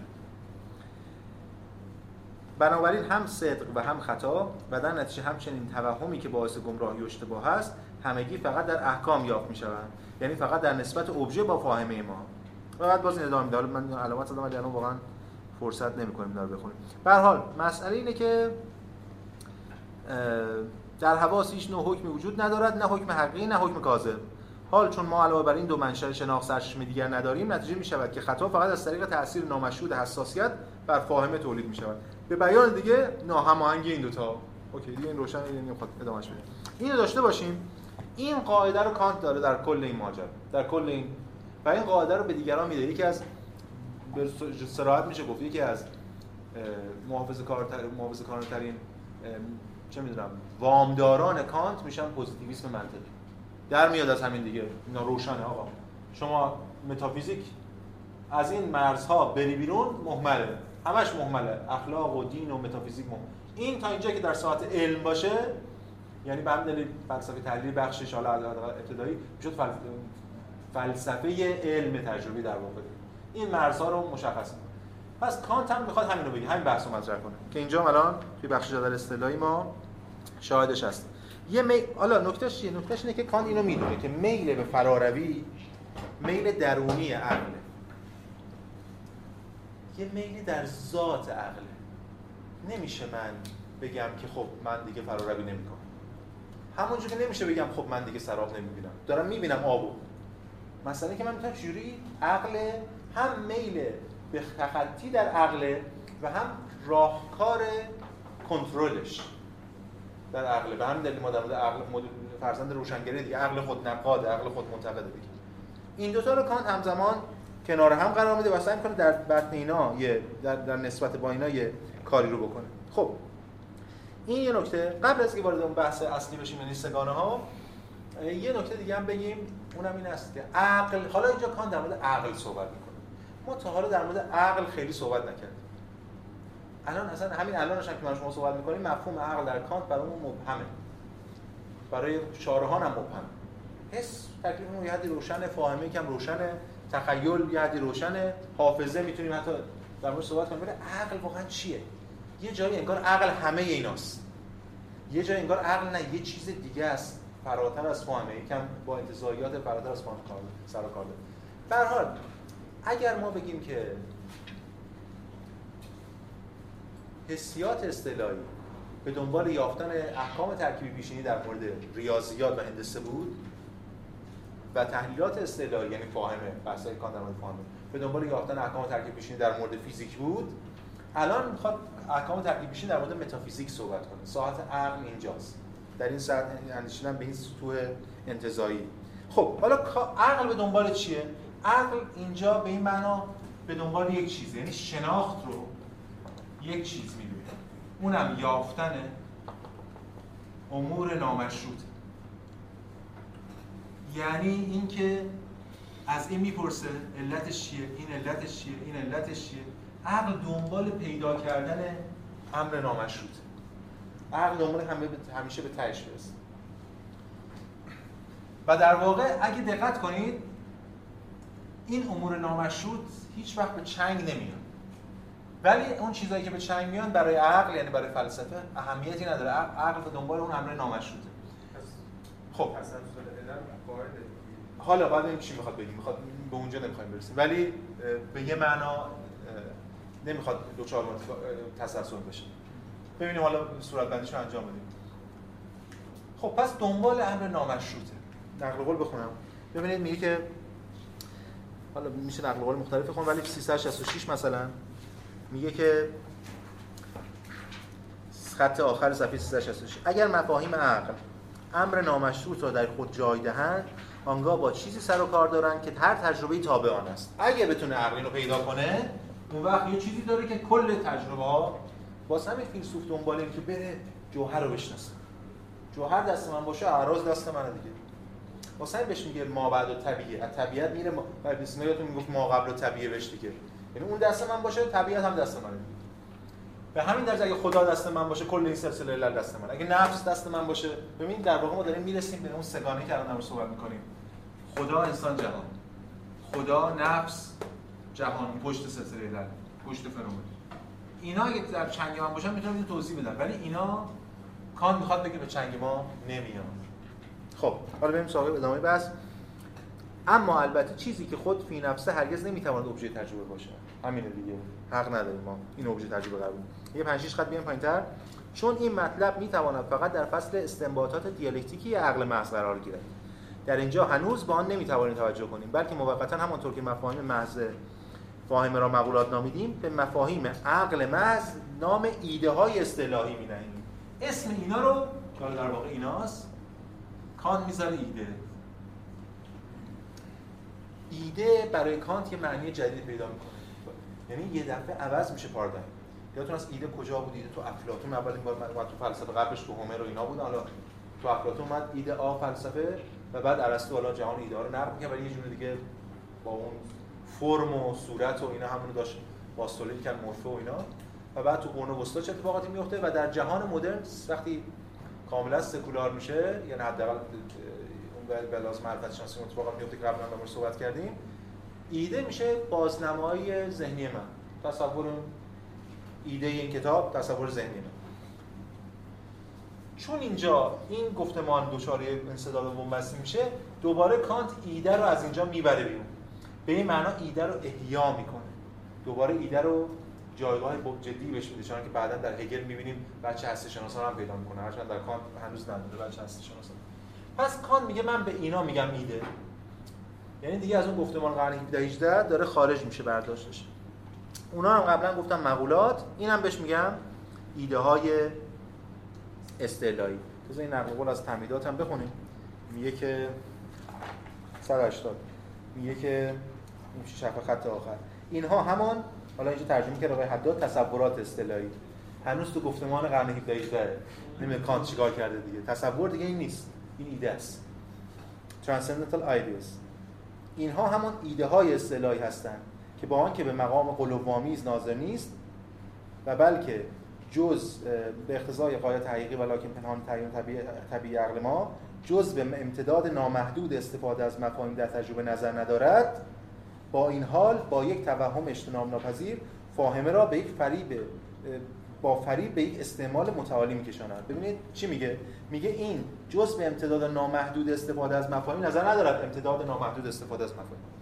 داره میره دیگه. هی شرط شرط شرط دنبال نامشروطه با اینجوری با این حال با یک توهم اجتناب ناپذیر توهمی که اجتناب ناپذیره هر وقت به خدا نومن صحبت کنیم دچار توهمی میشیم که اجتناب ناپذیر نفس هم همینطور.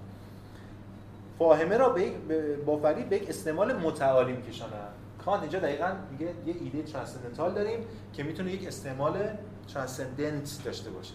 یعنی ما وقتی که بگیم این ایده ها الان ایده اصطلاحی اگه شرط باشن اگه سلبی باشن و فلان فلان.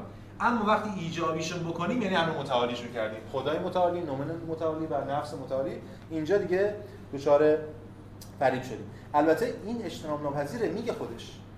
اما چنان نیست که محدود نگاه داشتن آن با عکس تصمیم به رعایت حدود تجربه ممکن شود. اینجوریه که من الان تصمیم میگم خب آقا من دیگه نمی‌خوام مثلا نه. بلکه فقط با آموزش علمی و تحمل رنج ممکن خواهد شد.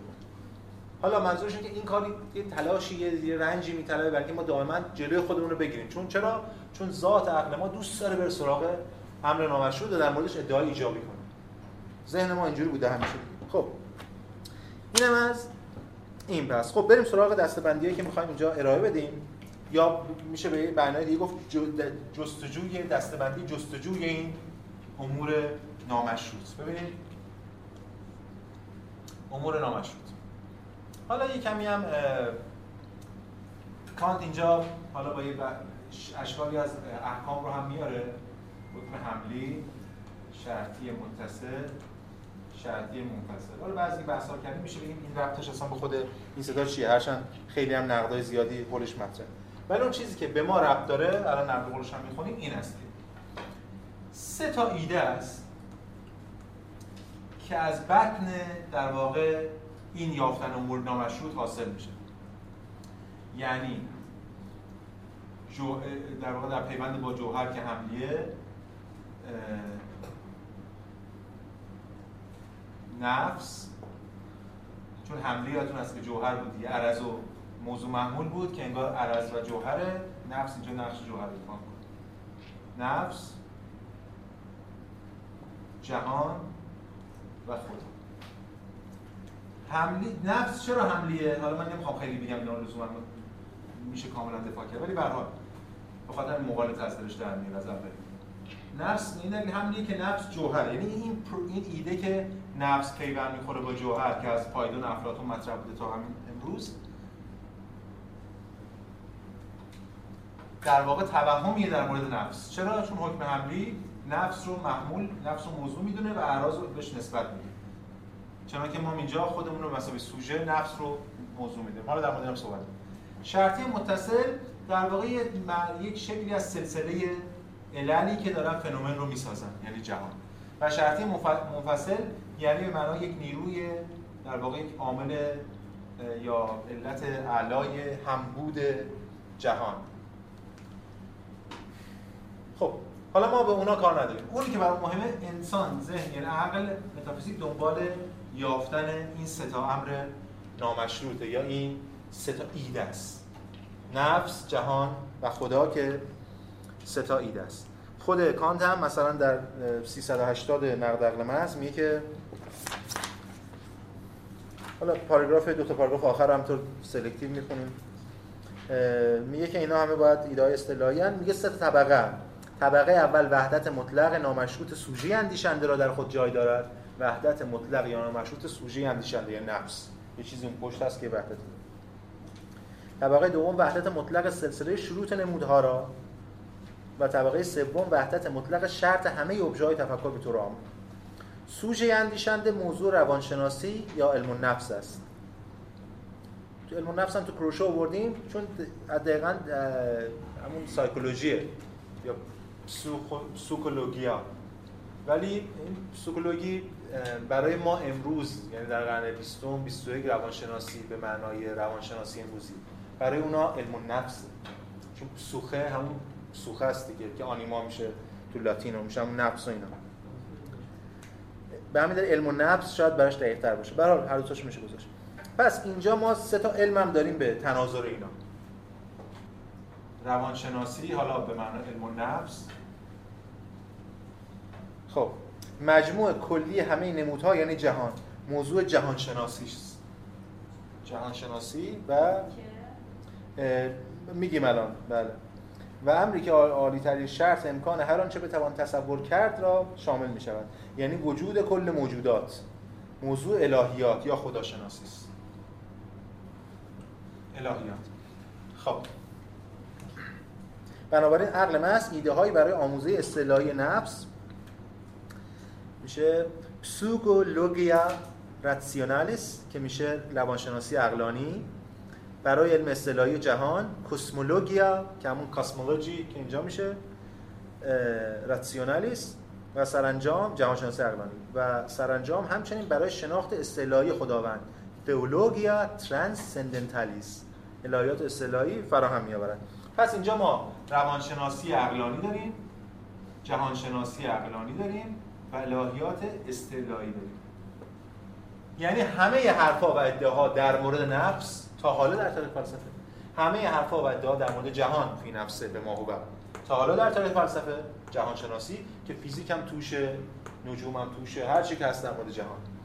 کل جهان. هر چی در مورد کل جهان بگیم. حالا جلسه بعد می‌رسیم به این دیگه. امروز می‌خوام در مورد این صحبت کنیم اگه وقت باشه. و همه بحثایی که تا در مورد خدا بوده در تاریخ. همه گزاره ها همه ادعا رو کانت ردیف می‌کنه. همه رو میگه توهم اصطلاحی نقد می‌کنه ولی مثل هیوم داره در واقع به این معنا همه رو می‌زنه. البته اینجا میگه باز که این ایده یه مسئله بدون راه حله. بدون راه حله یعنی هیچ وقت به چنگ نمیاد. مثل افق هیچ وقت بهش نمی‌رسیم. خب. پس آه خب. حالا به- به تناظر هر کدوم از اینا ما سه تا بحث داریم. یعنی مغالطات عقل محض. تعارضات عقل محض و ایدئال عقل محض پارالوجیزم آنتینومیز و دیگه ایدئال. خب. پس این سه تا بخش سه تا بحث ما در دیالکتیک اصطلاحی. مغالطات عقل است یعنی مغالطاتی که این احکام حملی حالا میگیم به چه معنا امروز در مورد نفس رقم خورده تعارض عقل محض که هفته بعد تعارضاتی که در مورد جهان شناسی ما دچارش میشیم و بحث‌های تمام براهین اثبات وجود خدا رو کانت میاره و همه رو در واقع رد می‌کنه و میگه چجوری ما دچار چرا اینا ما رو دچار در واقع توهم کرد. خب ما سریع بریم سراغ ادامه بحث کردن. امروز برسیم بخش اول رو بگیم. که میشه بخش اول همین روانشناسی عقلانی یا مغالطات عقل هست کانت در واقع مغالطه یعنی چی؟ مغالطه خیلی روشنه. ما مغالطات مختلف داریم مغالطه منطقی داریم که خب خیلی شنیدیم دیگه. یعنی ما از این استدلال به غلط استفاده کنیم. ارسطو کلی بحث داره در مورد این مغالطات. و دیگران هر کی حرف در مورد مغالطات نگاه به ایده های ارسطو داشته دیگه یعنی ما به درستی از شیوه استدلال قیاسی استفاده نکنیم. میشه مغالطه. مثلا اگر آب باشد و اگر آسه باشد آنگاه بس است. خب این مغالطه است. من مو دارم میمون مو داره پس من میمون. این مغالطه است. یا اینجور چیزا.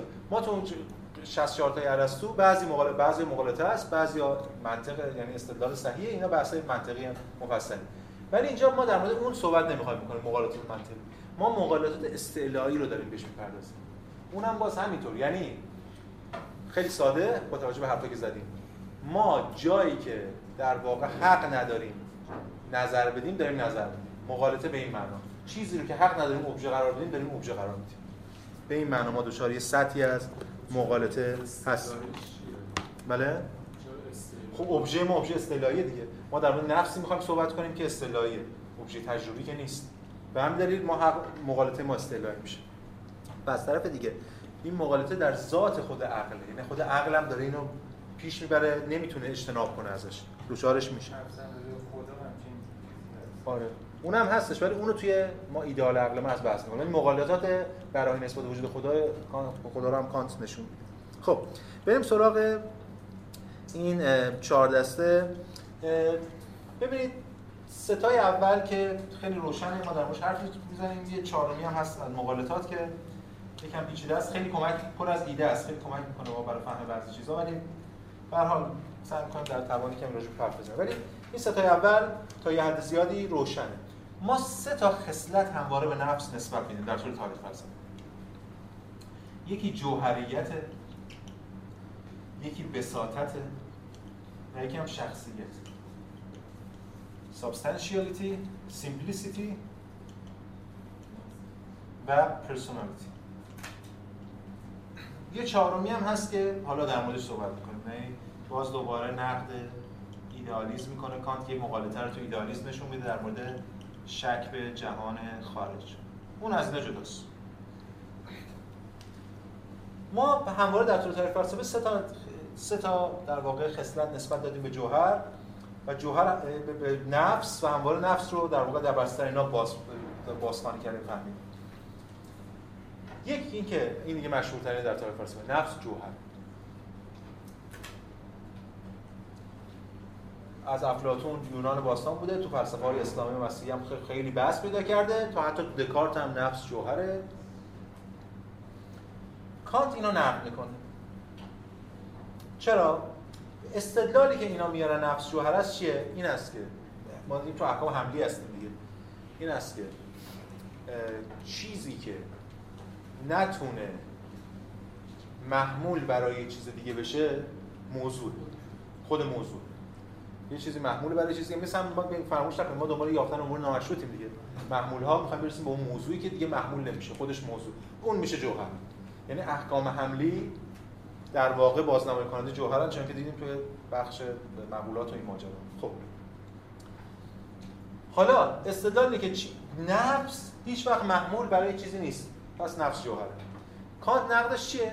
کانت نقدش اینه که درسته که نفس هیچ وقت محمول نیست ولی نفس موضوع هم نیست چون نفس اصلا توی موضوع محمول نمی گنجه شما اصلا حق ندارید در مورد همچین چیزی رو اطلاق کنید. ببینید مثلا از تمهیدات نقل قولی بیاریم صفحه 181 میگه که خیلی سریع بخونیم. حال چنین به نظر می‌رسد. خط آخر صفحه 181 که ما در آگاهی خیش حالا ترجمه غلطه که وجدان گذاشته باید ما در آگاهی خیش یعنی در سوژه تفکر یا فاعل تفکر واجد ذاتی جوهری هستیم و بدان شهود بیواسطه داریم.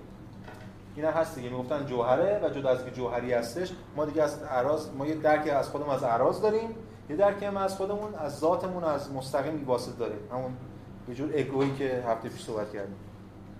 زیرا همه محمول های حس باطن به من به عنوان موضوع راجع می شود راستم میگه. حرف دکارت هم همین خلطو کرده دیگه.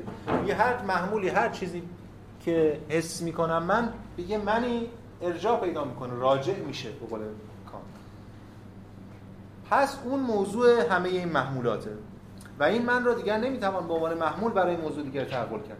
بنابراین در اینجا به نظر می‌رسد که خاتمی یافتن ارجاع مفاهیم معلوم به عنوان محمول به یک موضوع صرفا یک تصور نباشد بلکه گویی خود شی یعنی خود موضوع مطلق در تجربه بر ما معلوم شده است. اما این توقع بی حاصل است زیرا من یک مفهوم نیست. اصلا فاهمه بشه در چنگ دستش نمی‌رسه خود موضوع محمول رو اطلاق کنه. بلکه فقط عنوانی است برای متعلق حس باطن. ما یه اسمی میدیم بهش. ما یه چیزی میدازیم اون پشت یه اسمی هم بهش میدیم. این دلیل چون اسم به موضوع باشه برای محمولات ما. وگرچه نمی‌تواند فی نفس محمول چیز دیگری باشد. بله نمی‌تونه محمول باشه. ولی موضوع هم نمی‌تونه باشه. اصلا تو گفتمان موضوع محمولی نمیگنجه. بلکه صرفا مثل همه موارد دیگر ارجاع پیدارهای باطنی است به موضوع نامعلوم آنها. اوکی. این پس از بحث جوهریت. که کانت نقد می‌کنه. اطلاق جوهریت رو به نفس. دومیش بساطته یا سیمپلیسیتی. همیشه این بحث مطرح بوده دیگه. از پایدون افلاطون. اصلا مهمترین استدلال در بقای نفس در تاریخ فلسفه حداقل فلسفه کلاسیک یعنی قرون وسطا و یونان بساطت نفسه چرا؟ چون می‌گفتن چیزی از بین نمیره مگر اینکه اجزایش دچار زوال بشن وقتی چیزی بسیط باشه اما روح دیگه الان اونجا تمایز نداریم دیگه تو افلاطون تو فایدون که تمایز بین نفس و روح نداریم ولی مسئله اینه استدلال اینه که این چون جز نداره نه دیگه چون جز نداره. نفس جزئی من نگم تو نفس جزئی بود دیگه. نه نه نه. ببینید اون وجهی از نفس که حفظ میشه یعنی تو عقل نفس عقلانی میشه بعد. ولی ببینید چرا فنا ناپذیره؟ به خاطر اینکه جز نداره. یعنی بسیطه چون بسیطه زوال ناپذیره. اصلا که دلیل اثبات بقای یعنی ازلی ابدی بودن خدا هم باز همین هر چیز بسیط تجزیه نمیشه برای تغییر نمی‌کنه و از بین نمیره. از این حرفا. حالا کانت می‌خواد چی بگه؟ می‌خواد بگه که نفس بسیط نیست. چرا؟ استدلال خیلی روشنه. به خاطر اینکه اصلا بساطت یعنی وحدت کسرت رو نمیشه به نفس اطلاق کرد. همون بحث خودمون دیگه. مقولات فاهمه فلان این به اون اطلاق نمیشه. اصلا به اون نمی‌رسه. مقالطه‌ای که وجود داره اینه که اصلا ادراک نفسانی محض موضوع مقولات نیست. شهود نمیشه. به همین دلیل اصلا نمیشه بهش نسبت داد در واقع بساطت رو. و اصلا تجزیه پذیری اینا روش اطلاق نمیشه. در مورد سومی هم همینه باز. شخصیت پرسونالیتی شخصیت در واقع کن بک چیز نکنم تو ذهنمون تو پرانتز وحدت هم بیاریم. این وحدت یعنی یه سطح بساطت یعنی تجزیه ناپذیری یه سطح هم وحدت یعنی یکی. این که یه من دارم من یه من دارم. این که من یه من دارم و کان میگه من هم شرقی ندارم که بگم یه من دارم. هفته پیشم کمی صحبت کردیم در موردش. چرا؟ چون اصلا باز موضوع وحدت کسرت نیستم من که بخوام به خودم این من نسبت بدم. من اصلا تجربه ای ندارم از اون منه که بخوام بگم چند تاست. ببینید این مثالی از هفته پیش تو گفتم حالا فرصت نمی‌کنه بخونم. هارتناک می‌زنه مثال همون گلوله ها رو که گلوله می‌زنه اینوری میپره. ما فقط با اون آخرین تجربه خودمون یا به مسابقه شرط سر کار داریم. ما چه می‌دونیم اون تو چه خبره؟ یه نقل قول جالبی هم از سالمن بزنیم بخونم حالا. دیگه صراحتا میگه دیگه. میگه واقعا این مسئله مسئله در واقع غیر قابل حل. میگه هیچ صفحه 42 همین کتاب که آکسفورد جلد هفت. هیچ راهی وجود ندارد که خود اصطلاحی بتواند ابژه نوعی تجربه ممکن باشد. خود خود را به وسیله مقولات نیز نمی‌توان شناخت چرا که خودش منشأ مقولات است شرط هستن همون من اصطلاحی. این خود را حتی نمی‌توان مسئله منزله چیزی شناخت. خود داره میره عقب‌تر. حتی چیزم نیست. مساوی ابژه این امر به پیچیدگی های جالب توجهی منجر می شود ما ابهام آگاهانه کانت درباره خود را متذکر شدیم و که پرسش از این دست را گشوده رها می کند چه پرسش اینا.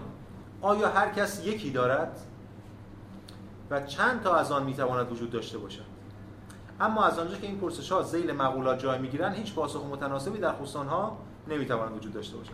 در نتیجه پاسخ به پرسش چه کسی دارای خود است در پاسخ به پرسش چه کسی دارای خود است می توان پاسخ داد که همه کس یعنی همه خودی دارند بدون آن که قادر باشیم چیز را بگوییم که بدیهی به نظر می‌رسد یعنی اینکه هر کس یکی دارد.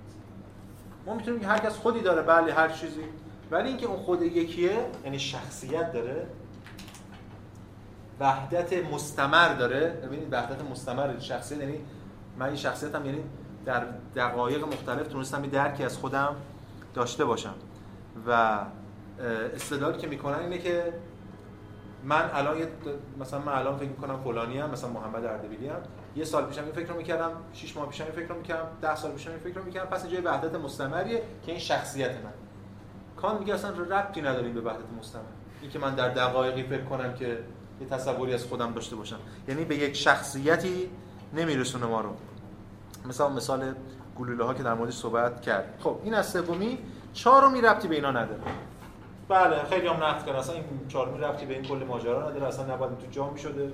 ولی چون یه شکلی از مغالطه رو مطرح می‌کنه کانت اینجا یه بهانه پیدا می‌کنه برای زدن ایدالیسم. اینو اینجا الان مطرح کرده. چیه؟ اینه که درباره ایدال بودن جهان خارجه. آنچه فقط به عنوان علت یک شهود یا پدیدار باشد وجودش مشکوک است. همه نمودهای بیرونی با واسطن پس وجودشون مشکوک. استدلال اینه. اون چیزی که فقط به عنوان علت یک شهود باشه خودش وجودش مشکوکه مثل نومن اینجا البته می‌خواد در مورد بچه نفسانی صحبت کنه ولی به نومن هم ارجاع داره الان من بحثی که می‌خوام بکنم من نقل قولی که می‌کنم شما این بحث مغالطات حملی و نفسانی رو بزنید کنار. در مورد خود این می‌خوام صحبت کنم. چون میگم واقعا تو اینجا نمیشه. بیشتر شبیه بحثی در مورد جهان. ولی خب حالا کانت اینجا آوردهشون حالت مغالطه حملی داره. خب چی میگه کانت؟ بریم نقل قول کانتو بخونیم صفحه 402 مغالطه چهارم. مغالطهش اینه. من حالا مغالطه همون چیزی که گفتم نتیجهش بنابراین وجود همه ابژه های حواس بیرونی مشکوک است. من این عدم قطعیت را ایدئال بودن نمودهای بیرونی مینامم. و آموزه این ایدئال بودن ایدئالیسم نامیده می شود که در مقایسه با آن حکم به قطعیت احتمالی ابژه های حسی بیرونی سنبدگرایی نام می‌گیره ببین لب کلام این است. کان اینجا داره یه نقد دیگه علیه ایدئالیسم مطرح می‌کنه. یعنی چی؟ یعنی من فکر می‌کنم وجود ابژه های بیرونی من مشکوکه. چرا؟ من تجربه ای دارم یه ابژه دارم. این که این ابژه به چی تکیه داره اون وجودش مشکوک هم میشه آره من که بی واسطه جهان خارج رو درک نمی‌کنم مستقیما. پس همیشه مشکوکه. خب شکاک هم همین میگه دیگه میگه همیشه مشکوک. کان میگه اینو ما نمی‌تونیم در موردش بحث کنیم. چرا؟ چون ما اگر بیایم الان نقل قولش هم می‌خونم اگر بیایم ایجابی در مورد خود اون ادعا کنیم بله مشکوکه حق نداره. اما مسابقه شرط اگه اونو بپذیریم دیگه ما که ایجابی چیزی نگفتیم شکاک بیاد نقد کنه. شکاک اصلا نمی‌تونه اینجا من نقد کنه. چون چیز ایجابی نگفتم. مسابقه شرط اومدم مطرح شد مطرحش کردم. حالا اون ش... این نکته خیلی مهمه. اون شکل از شکاکیت کانت ایدالیسم مینامه. به یه شکل خاصی به یه معنای خاصی ایدالیسم ببینید با صفحه 403 پاراگراف یک مونده آخر نباید منظور ما از ایدالیست کسی باشد که وجود ابژه های بیرونی حواس را منکر می شود اون که منکر می شود که هیچی. اون ایدالیست نیست اون شکاک مطلقه بلکه به کسی است که صرفا نمیپذیرد که وجود ابژه های بیرونی از طریق ادراک بیواسطه شناخته می‌شوند و آنگاه از آن نتیجه می‌گیرد که ما از طریق هیچ تجربه ممکن هرگز از واقعیت این ابژه ها کاملا نمی‌توانیم مطمئن باشیم. پس مشکوکه وجود خارجی اون ابژه ها بعد کان میگه حالا می‌خوام توهم فریبنده مغالطه رو توضیح بدم. خیلی مفصل بحث می‌کنه. ببین لب کلامش چیه؟ لب کلامش این است که کانت اینجا میگه که این رو کرد هفته پیشم یادتونه می‌گفت رو کرد من ایدئالیسم استعلایی. حالا الان اضافه می‌کنه رئالیسم تجربیه. یعنی به لحاظ تجربی من رئالیستم. من وجود جهان خارج رو مشکوک نیستم نسبت هستم ولی ایدئالیسم هم استعلایی اینا کیان اینا کسانی که رئالیسمشون استعلایی ایدئالیسم تجربی دارن. یعنی وجود جهان خارج رو ایدئالیستی می‌بینن جهان خارج رو ایده می‌دونن. مشخصا یعنی بارکلی دیگه. ولی رئالیسمشون استعلایی ببینید مثلا میگه متذکر شوم باید ضرورتا دو نوع ایدئالیسم رو از یکدیگر متمایز کرد. ایدئالیسم اصطلاحی و ایدئالیسم تجربی. اما منظور من از ایدئالیسم اصطلاحی اصطلاحی همه نمودها خودشون میگه حالا. آموزه ای است که مطابق با آن ما نمودها را جمعا به عنوان بازنمایی های محض می‌بینیم نه مانند اشیاء فی نفسه. اوکی؟ یا لنفسه. و مطابق با آن زمان و مکان فقط صورت‌های حسی شهود ما هستند. همین چیزی که گفتیم تا حالا. اما نه تعیناتی که لنفسه داده شده باشن یا شروط ابژه ها به عنوان اشیاء فی نفسه باشن این منم یعنی من کانتم. حالا در مقابل چی؟ در مقابل این ایدئالیسم اصطلاحی رئالیسم اصطلاحی قرار دارد. مثلا فرض کنید بارکلی که زمان و مکان را به عنوان چیزهایی تصور می‌کند که فی نفسه یعنی مستقل از حساسیت ما داده شدند بنابراین رئالیست اصطلاحی همه نمودهای بیرونی را به عنوان اشیاء فی نفسه بازنمایی می‌کند که مستقل از ما حساسیتمون هستن. به همین دلیل دچار شک میشه. اگه شکاک نیاد یا ایدالیسم در واقع رئالیسم اصطلاحی یا ایدالیسم تجربی. نیاد اونو مستقل نظر بگیر اصلا دچار شک نمیشه از بیخ. یعنی اینا می‌تونید بخونید تا این پاراگراف پاراگراف بعدیش هم حالا ما می‌خونیم بعدش دیگه. بر برعکس ایدالیست اصطلاحی می‌تواند یک رئالیست تجربی باشد خودش رو میگه. پس اگه جایی شنیدید میان کانت ایدالیست اصطلاحیه ولی در این حال رئالیست تجربیه خود کانت صراحتا گفته تو نقد از این همانطور که مصطلح است یک سنویتگرا باشد. یعنی می‌تواند وجود ماده را قبول کند بیان که از خداگاهی محض خیش خارج شود. میشه با خود سوژه البته سنویتگرا است دیگه با خود سوژه مطمئن بود به اون جهان. چرا چون شرط دیگه. چون ادعای بیشتر از اون نکرد و چیزی بیشتر از قطعیت بازنمایی ها در من را و در نتیجه بی, بی, آنکه چیزی بیش از کوگیتو ارگوسوم یعنی من میاندیشم و هستم را فرض بگیرم. پس می‌تونه به این برسه. زیرا چون او این ماده را و حتی امکان درونیان را جدا که جدا از حساسیت ما هیچ است معتبر می‌دونه. به عنوان این نمود. بنابراین ماده برای او فقط نوعی از بازنمایی ها یعنی نوعی از شهود است که خارجی نامیده می شود نه به این دلیل که احتمالاً آن بازنمایی ها خود را به ابژه های مربوط می‌کنن که فی نفس خارجی باشند. به این دلیل به این میگه ماده. نه به این دلیل که اون ماده اون بچه مادهش که این می‌شناسه یه امر فی نفسه به این دلیل خارجی که دقیقا میگه به این دلیل که آن بازنمایی ها ادراکات را به مکانی مربوط می‌کنن که در آن همه چیز خارج از همدیگر هستند. یا به معنی بهتر خارج از همدیگر به نظر می‌رسن یعنی این کتاب خارج از این کتاب به نظر می‌رسه. ما در مورد این کتاب فی نفسه صحبت نمی کنیم. ما در مورد این کتاب اینجا صحبت می‌کنیم یا در مکان خودمون. حالا که فقط خود مکان در ماست. خود مکان در ماست یعنی به این معنا. بعد این پاراگراف صفحه آخر صفحه 405 هم خواستیم بخونید خودتون دیگه. باز بحث می‌کنه در همین توضیح همین تکراری همین حرف هست. پس اینجا کان داره به این معنا این روی کرد رو هم یه مقالطه می‌دونه. یعنی یک یک ضربه دیگه به اون ایدالیسم یا به اون شکل از شکاکیت می‌زنه. اما نقد کلی کانت به هر شکلی از روانشناسی یا علم نفس کلاسیک رو خلاصه بخوایم بکنیم صفحه 411 اگر ما روانشناسی را دیگه اینجا بحث رو جمع می‌کنیم اگر ما روانشناسی را به عنوان طبیعت شناسی یا فیزیولوژی حس درونی با جسم شناسی یعنی علم شناخت اجسام به عنوان فیزیولوژی ابژه های حواس بیرونی مقایسه کنیم پس دو تا چیز داره. فیزیک و روانشناسی. فیزیک فیزیک مکانیک دیگه جسم شناسی تفاوت اینا چیه؟ آنگاه علاوه بر این حقیقت که بسیار از نکات در هر دو علم به طور تجربی می‌توانند معلوم شوند این تفاوت قابل توجه را نیز خواهیم دید که در علم جسم شناسی همچنان بسیاری چیزها به نحو پیشینی از مفهوم محض یک موجود نفوذ ناپذیر ممتد به طور تجربی می‌توان شناخته شود موجود نفوذ ناپذیر ممتد چرا؟ چون من مکان. مکان نزد منه به صورت پیشین. چون جسم از پیش در مکانه مکان من. پس می‌تونم فیزیک داشته باشم. اما نفس از پیش در هیچ من نیست. فقط شرط. حال که در علم روانشناسی هیچ چیز به نحو پیشینی نمی‌توان از مفهوم یک موجود اندیشنده شناخته شود. این پس کل بحث کان در مورد مقالطات عقل محض بود و اینکه آه یک صفحه دیگه هم براتون فرستاده بودم. تو همین چیز همون فایلی که براتون فرستادم در مورد که مقاله چیپمن. یه صفحه آخرش از مقاله مندوس سوزان مندوس. به اسم آموزه کان درباره خود. اون صفحه آخرش یه خلاصه کرده. یعنی یه جمله کوتاهی داره. من اونم فرستادم صفحه 76 کتاب. ببینید استدلال چجوری می‌کنه؟ یه یک ما هیچ شناختی از خود وسیط نداریم یعنی از من اندیشنده همون من استدلال. نمی‌تونیم هم داشته باشیم. دو ما هیچ شناختی از خود به عنوان سوژه میاندیشم نداریم یعنی من اندیشندمون از خودمون به عنوان ابژه تجربی و حس و فلان داریم ولی از اون من اصطلاحیمون نداریم. خود توی در واقع منظور نفسه سه دلیل اینکه ما فاقد چنین شناختی هستیم این است که میاندیشم یعنی من من میاندیشم دکارتی. اصلا موجب آگاه شدن از چیزی نمی‌شود. شناخت منو گسترش نمیده. شرط هر شکلی از شناخت من خودش چی نیست. محتوا نداره. مشکل دکارتی که اون محتوا تصور کرد. حرکت دکارتی از هستم به سوی چه هستم حرکتی است که به واسطه آشفتگی در زبان ما پدید آمده است. البته این کتاب می‌دونید نویسندش اکثرا تحلیلی هم همه رو می‌برن به تیمشتانی می‌خونن دیگه. زبانی. البته اینجا پرزی نیست نسبت روی کرده کانت. یعنی من میاندیشم پس هستم اصلا خودش یک نقد ویتگنشتاینی کنیم خودش یک استدلال غلط زبانی جو آشفتگی زبانی این خطای دکارتی. بسیار خوب. پس ایده اصلی این است که ما حق نداریم در مورد نفس مقولات اطلاق کنیم و اینا هم همه نتیجهشه نه جوهره نه بسیطه نه شخصیته به اون معنی که ما میشناختیم و به همین دلیل کل علم نفس کلاسیک یعنی رالیستی فلسفی میره روی هوا. این از ماجرای نفس. هفته بعد در مورد جهان و خدا صحبت خواهیم کرد. بسیار خوب. سوال. یه تمایزی احساس کردم داشتیم بین یعنی از نظر کانت بین اون چیزی که می‌فهمی و اون چیزی که باید بکنی. یکی که داره مثلا به تاخیر میندازه یا مثلا خیلی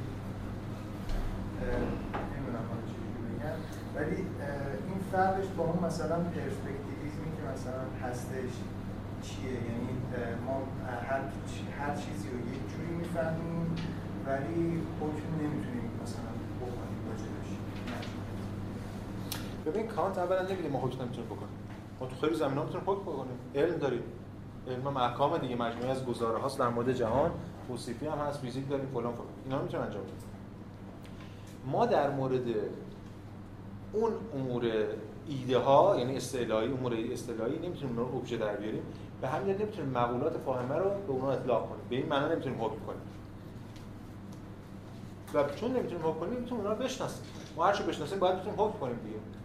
فقط می‌تونیم بگیم هست در همین حد. پیش‌فرض مثل همین الهیات سلبی که مطرح میشه دیگه. مثل وقتی پارمیدس داره راجع به هستی صحبت می‌کنه. میگه آن هست همین. هیچ حرف ایجابی دیگه نمی‌تونه در موردش بزنه. ولی ما دیدیم که حالا تناقضش به کنار که دیدیم. اما مسئله که این دو با هم فرق داره. این یه بحثه. یه بحث این دیگه یه تو سوال شما مستطرین که کانت بین آنچه می‌شناسیم یعنی عقل نظری و آنچه باید بکنیم یعنی عقل عملی تمایز داره اون یه بحث دیگه است. بله کل همین حرفای ما الان عقل نظری فقط یه حفره هایی برای سیزن دو گذاشته. یعنی اینکه بعدا تو عقل عملی بیاد بگی آها من اونجا گفته بودم بهتون که همین الان خوندیم دیگه. شاید یه عقلی باشه شهود تجربی نده آها حالا اینو میشه ازش اخلاق در آورد یا هر چیزی. یعنی متفاوتن نه نه اون یه بحث دیگه است. وقتی کانت در مورد نومن صحبت می‌کنه نمیگه آقا شما این نومن داری من این نومن دارم. ببین یه موقع همین نمیگه شما میگه آقا ما فنومن ما مشترک ولی نومن شما خود اینو نمیگی. خب این نومن ناشناختنی اگه هر چه شما حرف بزنید در مورد نومن چه من چه هر کسی دیگه ما می‌تونیم وایسیم بگیم داری مهمل میگی. نه به خاطر که من یه جور دیگه می‌فهمم میگه چی میگم؟ این بحث داره دیگه. موقع شما مثلا یه غذایی می‌خورید میگه خوشمزه است من می‌خوام میگم بدمزه است. می‌تونیم بپذیریم. ولی الان وقتی من مثلا با شما در مورد که آقا تو الان تو کره مریخ 20 متر زیر زمین دو تا قالب فضایی با هم صحبت می‌کنن چی میگن؟ شما میگی ای واسه تو اینجوری میشنوی؟ بعد تو مهمل داری میگی دیگه. فرق اینه دیگه. ببین چرا شما اصلا مبنای امکان دائما زیر سوال میره قبل از اینکه محتواش با شما موافق باشه یا نباشه. بفهمید یه نقل قولی از مارکس بیارم آها بفهم آره. اول اون دو خطی که از خود کانت بود باشه باشه. شناخت ما از دو سرچشمه اصلی در ذهن ناشی میشن که اولین آنها پذیرش بازنمایی هاست و دومین آنها قوه شناخت یک ابژه به وسیله این بازنمایی از طریق نخست ابژه ها به ما داده شده است و از طریق دوم به ابژه در نسبت آن با بازنمایی اندیشیده می شود حالا این داده شده در ایران حتی کلمش توی مارکس هم همین حالا این از 18 گروه آه 18 خب. انسان ها خود سازندگان تاریخ خیشند ولی نه طبق دلخواه خود و در اوضاع و احوالی که خود انتخاب کرده اند. بلکه در اوضاع و احوال موجودی که از گذشته به ارث رسیده و مستقیما با آن روبرو هستند. حالا اینجا نوشته که به ارث رسیده ولی توی خود آرامش گگبنه مثل مثل گیون نصف میشه. حالا می‌خوام ببینم که میشه اینجا اصلا به هر آره آره. میشه همین همین همین دو تا متن شما خوندین میشه موضوع یه مقاله خیلی چست رفته و جوندار بشه. چون به هر حال ما حالا بحثش مفصله. حالا مارکس هم دو کلمه حرف می‌زنه همه طرفداراش هم. ولی به هر حال ماجرایی داریم دیگه. یعنی جدا از اون دین مارکسیسم به مسابقه دین کار به اون نداریم. ولی مثلا این که مارکس توی در واقع بحث‌های همین رئالیسم و ایدالیسم مارکس توی رئالیسم جا میشه. ولی به چه معنا؟ به یه معنی رئالیسم بازبینی شده. خب مارکس همیشه زده ایدالیسم حرف زده. حالا بگذاریم از اون برداشت ایدالیسم که میشه نقد کرد. بحث بحث دیگه. مارکس در این معنا یه در مواجهش با جهان هگلی نیست. روش دیالکتیکش هگلیه. یا یه نشانه‌های هگلی داره. ولی مارکس مشخصا کانتیه. یعنی دور می‌زنه هگل به خاطر چی؟ به خاطر اینکه تحت تاثیر فویرباخ تحت تاثیر شکلی از رئالیسم ولی این رئالیسمش بازاندیشی شده است. با این بیسی که گفتیم میشه این دو تا جمله رو با هم دیگه خوند. و البته نه فقط این. مثلا تو خود یه جمله هم شبیه این داره باز همون آموزگار باید خود آموز آموخته شود هم چیزی آموزش ببیند اونم باز داره. بعد تو خود تزای فورباخ خود تز سه باز شبیه. به اینا رو میشه کنار هم گذاشت و نشون داد که مارکس به چه معنا کانتیه. فکر کنم خیلی هم کار کردن حتما تا مقاله چیزی هم باید باشه. متن نمی‌دونم یه حالا در ادامه صحبت شما این چیزی که نظران جلب می‌کنه اینه که اونجا وقتی که مثلا داره میگه کانت داره میگه که اندیشیده بشه در مقابل داده شده اندیشیده بشه اندیشه خیلی شبیه یه جور کاره چون یه سری مراحل داره یه چیزی گرفته میشه یه حکمی روش صادر میشه و اینا. از طرفی مثلا اون فکر کردن مارکسیه خودش شبیه کاره. به خاطر اینکه اون مثلا پراکسیس یا مداخله مارکس توی طبیعت به واسطه همیشه یه پلانیسمه. همیشه مثلا مارکس انگار همه چیز می‌تونه با پلان تغییر بده. حتی مثلا ذات آدم ها رو یه جوری تغییر بده که دیگه تما نباشه. یا هر چیزی نباشه. ببینید البته بحث پراکسیس رو خیلی بحث مفصلی. خب پراکسیس که حالا مارکس جای مختلف مطرح می‌کنه هر جام با اون که فرق داره. خود ایده پراکسیس فراتر از دوگانه نظر و عمله. بله فراتر از دوگانه فکر و ماده است. پراکسیس یعنی همزمان داره اینا رو پیش می‌بره با هم. اون یه بحث دیگه است. اما اینکه شما میگید ببینید یه جاهای مارکس از فکر میگم باز بعد من در از مارکس بیاریم دیگه یعنی بحثش جاش اینجا نیست. ولی یه جای مارکس از فکر به مسابقه عمل صحبت می‌کنه تحت تاثیر فراکسیس.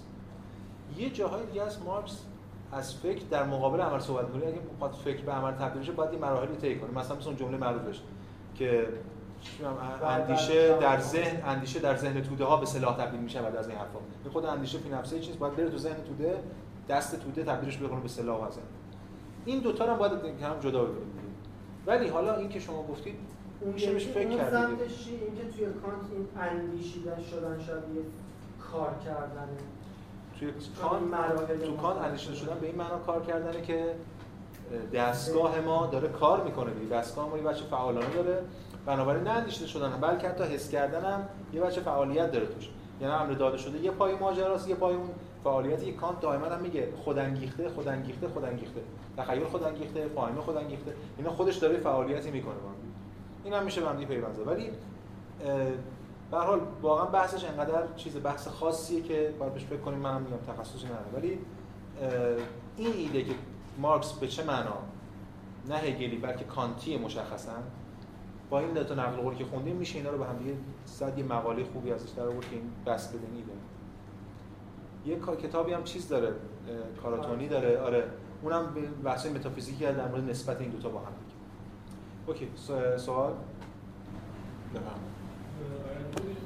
برداشت درست از این جلسه که این ایده یعنی کانت میگه که ما توهمات استعلایی داریم و چیزی تحت عنوان حقیقت استعلایی نداریم و این توهمات استعلایی همون ایده است. یعنی ایده رو می‌بره تو ساعت بیرون و میگه همش یه سری توهمه که از پیش نه نه. نمیگه کارکرد توهم.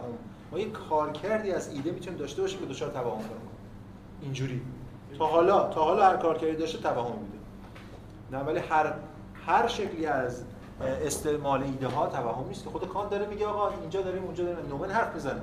خود کانت معتقده من از نومن حرف می‌زنم. ایده متعلق نومنه. نه ایده هر چی انداختیم بیرون از اینجا نومن ایده است. یعنی اون جهان جهان جهان کلی. به تجربه کل جهان. حالا چه به شکل جزئی نومن چه به شکل کلی. خدا ایده است نفس هم ایده است. هر چی که ما راجع به نومن صحبت کنیم داخل نومن میشه ایده. اینو داره میگه. می‌خواد بگه اینایی که ما مفاهیم محض یه تقسیم بندی هم می‌کنه توی خود کتاب. که تقسیم بندی می‌کنه گام به گام که چی جوری می‌رسیم مثلا به ایده. حالا من اینا رو فرصت نشد نخوندم. 372 ببینیم یه گام به گام می‌رسه به ایده. میگه که از مفهوم تجربی شروع می‌کنه. شناخت یا شهوده یا مفهوم. این دوتا رو می‌فهمیم. یا شهود می‌کنیم یا بهش میاندیشیم. شهود بی واسطه به ابژه مرتبط می شود منفرد از کار به اون نداره مفهوم با واسطه است. یعنی به واسطه صفت مشخصه ای که می‌تونه برای اشیاء متعدد مشترک باشه. باشه ارتباط برقرار می‌کنه. خب مفهوم. حالا در سطح بعدی مفهوم یا مفهوم تجربیه یعنی مفهوم مثل مفهوم ماژیک. مفهوم تجربی دیگه. یا یک مفهوم محض. حالا مفهوم محض تا جایی که منشأ منحصرا در فاهمه باشد نوتیو یا صورت معقول نامیده میشه. حالا یه مفهوم متشکل از صورت معقول که از امکان تجربه هم فراتر میره یعنی نومه. از امکان تجربه فراتر میره. عبارت است از ایده. یعنی مفهوم عقل. خب ایده اینجاست. ولی خب کانت میگه که من استفاده سلبی ازش می‌کنم. استفاده سلبیشو نام غیر مجاز نمی‌دونه توهم نمی‌دونه. می‌تونه بکنه. ولی همون لحظه بگی آقا نومن چیه؟ نومن یعنی این اون تموم میشه. دیگه کل ماجرا میشه توهم. بعد یه سوال دیگه. این در ساحت داخل یعنی این چیزی که به بیرون حقیقت رو یه پرداخته بشه حالا حقیقت این تو بیرون هم. این صحبت رو که چیزی راجع به حقیقت این داخل گفته به چی میگه حقیقت داخل؟ یا نه اصلا نه به این نپرداخته. چرا؟ ببینید دو تا بحث. یکی این که کانت میگه چگونگی کارکرد حقیقت یعنی یادتون جلسه قبل نه جلسه قبلش یه نقل قولی هم خوندیم از میگه آقا احکام فیزیک رو ما دیگه نباید بگیم. این باید از تجربه در بیاد. ما مبانی فیزیک رو در میاریم این که چه چیزی در همین تجربه فاهمه ما خطا و حقیقته بحث متافیزیک دیگه نیست. بحث در فیزیکه. خب؟ این که الان من میگم این استوانه از شما میگه نه مکعب مستطیله بحث نیست که کان مشخص کنه. بحث در ساعت تجربه است بحث های دیگه در مورد مکعب مستطیل چیه تجربه چجوری و اینجور چیزا. این یه بحثه. این بحث رو می‌ذاریم کنار. مال ساعت فیزیک. اما در خود متافیزیک در خود فضا متافیزیک مرزهای حقیقت و خطا مرزهای کار کردن یعنی ما در چه چیزی می‌تونیم اطلاق کنیم؟ تا کجا می‌تونیم اطلاق کنیم؟ اگه از اونجا خارج شد میشه خطا؟ به این معنی. حالا می‌تونه همین می‌تونه یه امر داده شده باشه اینجا بیاد ولی ما اون فرنده یعنی ما چه می‌دونم اون فرنده به طور کامل روش اجرا نکنیم و به خطا یه ادعایی بکنیم. در مورد یه امر داده شده که داریم. بله اونم می‌تونه باشه. ولی رفتی متافیزیک ما نداره. یعنی با اون منطقه اون داخل گیر خورده؟ ببین یه موقع است ما میگیم حقیقت و خطا. به مسابه تجربیات یا گزاره‌های حقیقی و کاذب می‌تونیم در مورد یه ابژه بگیم یا نگیم.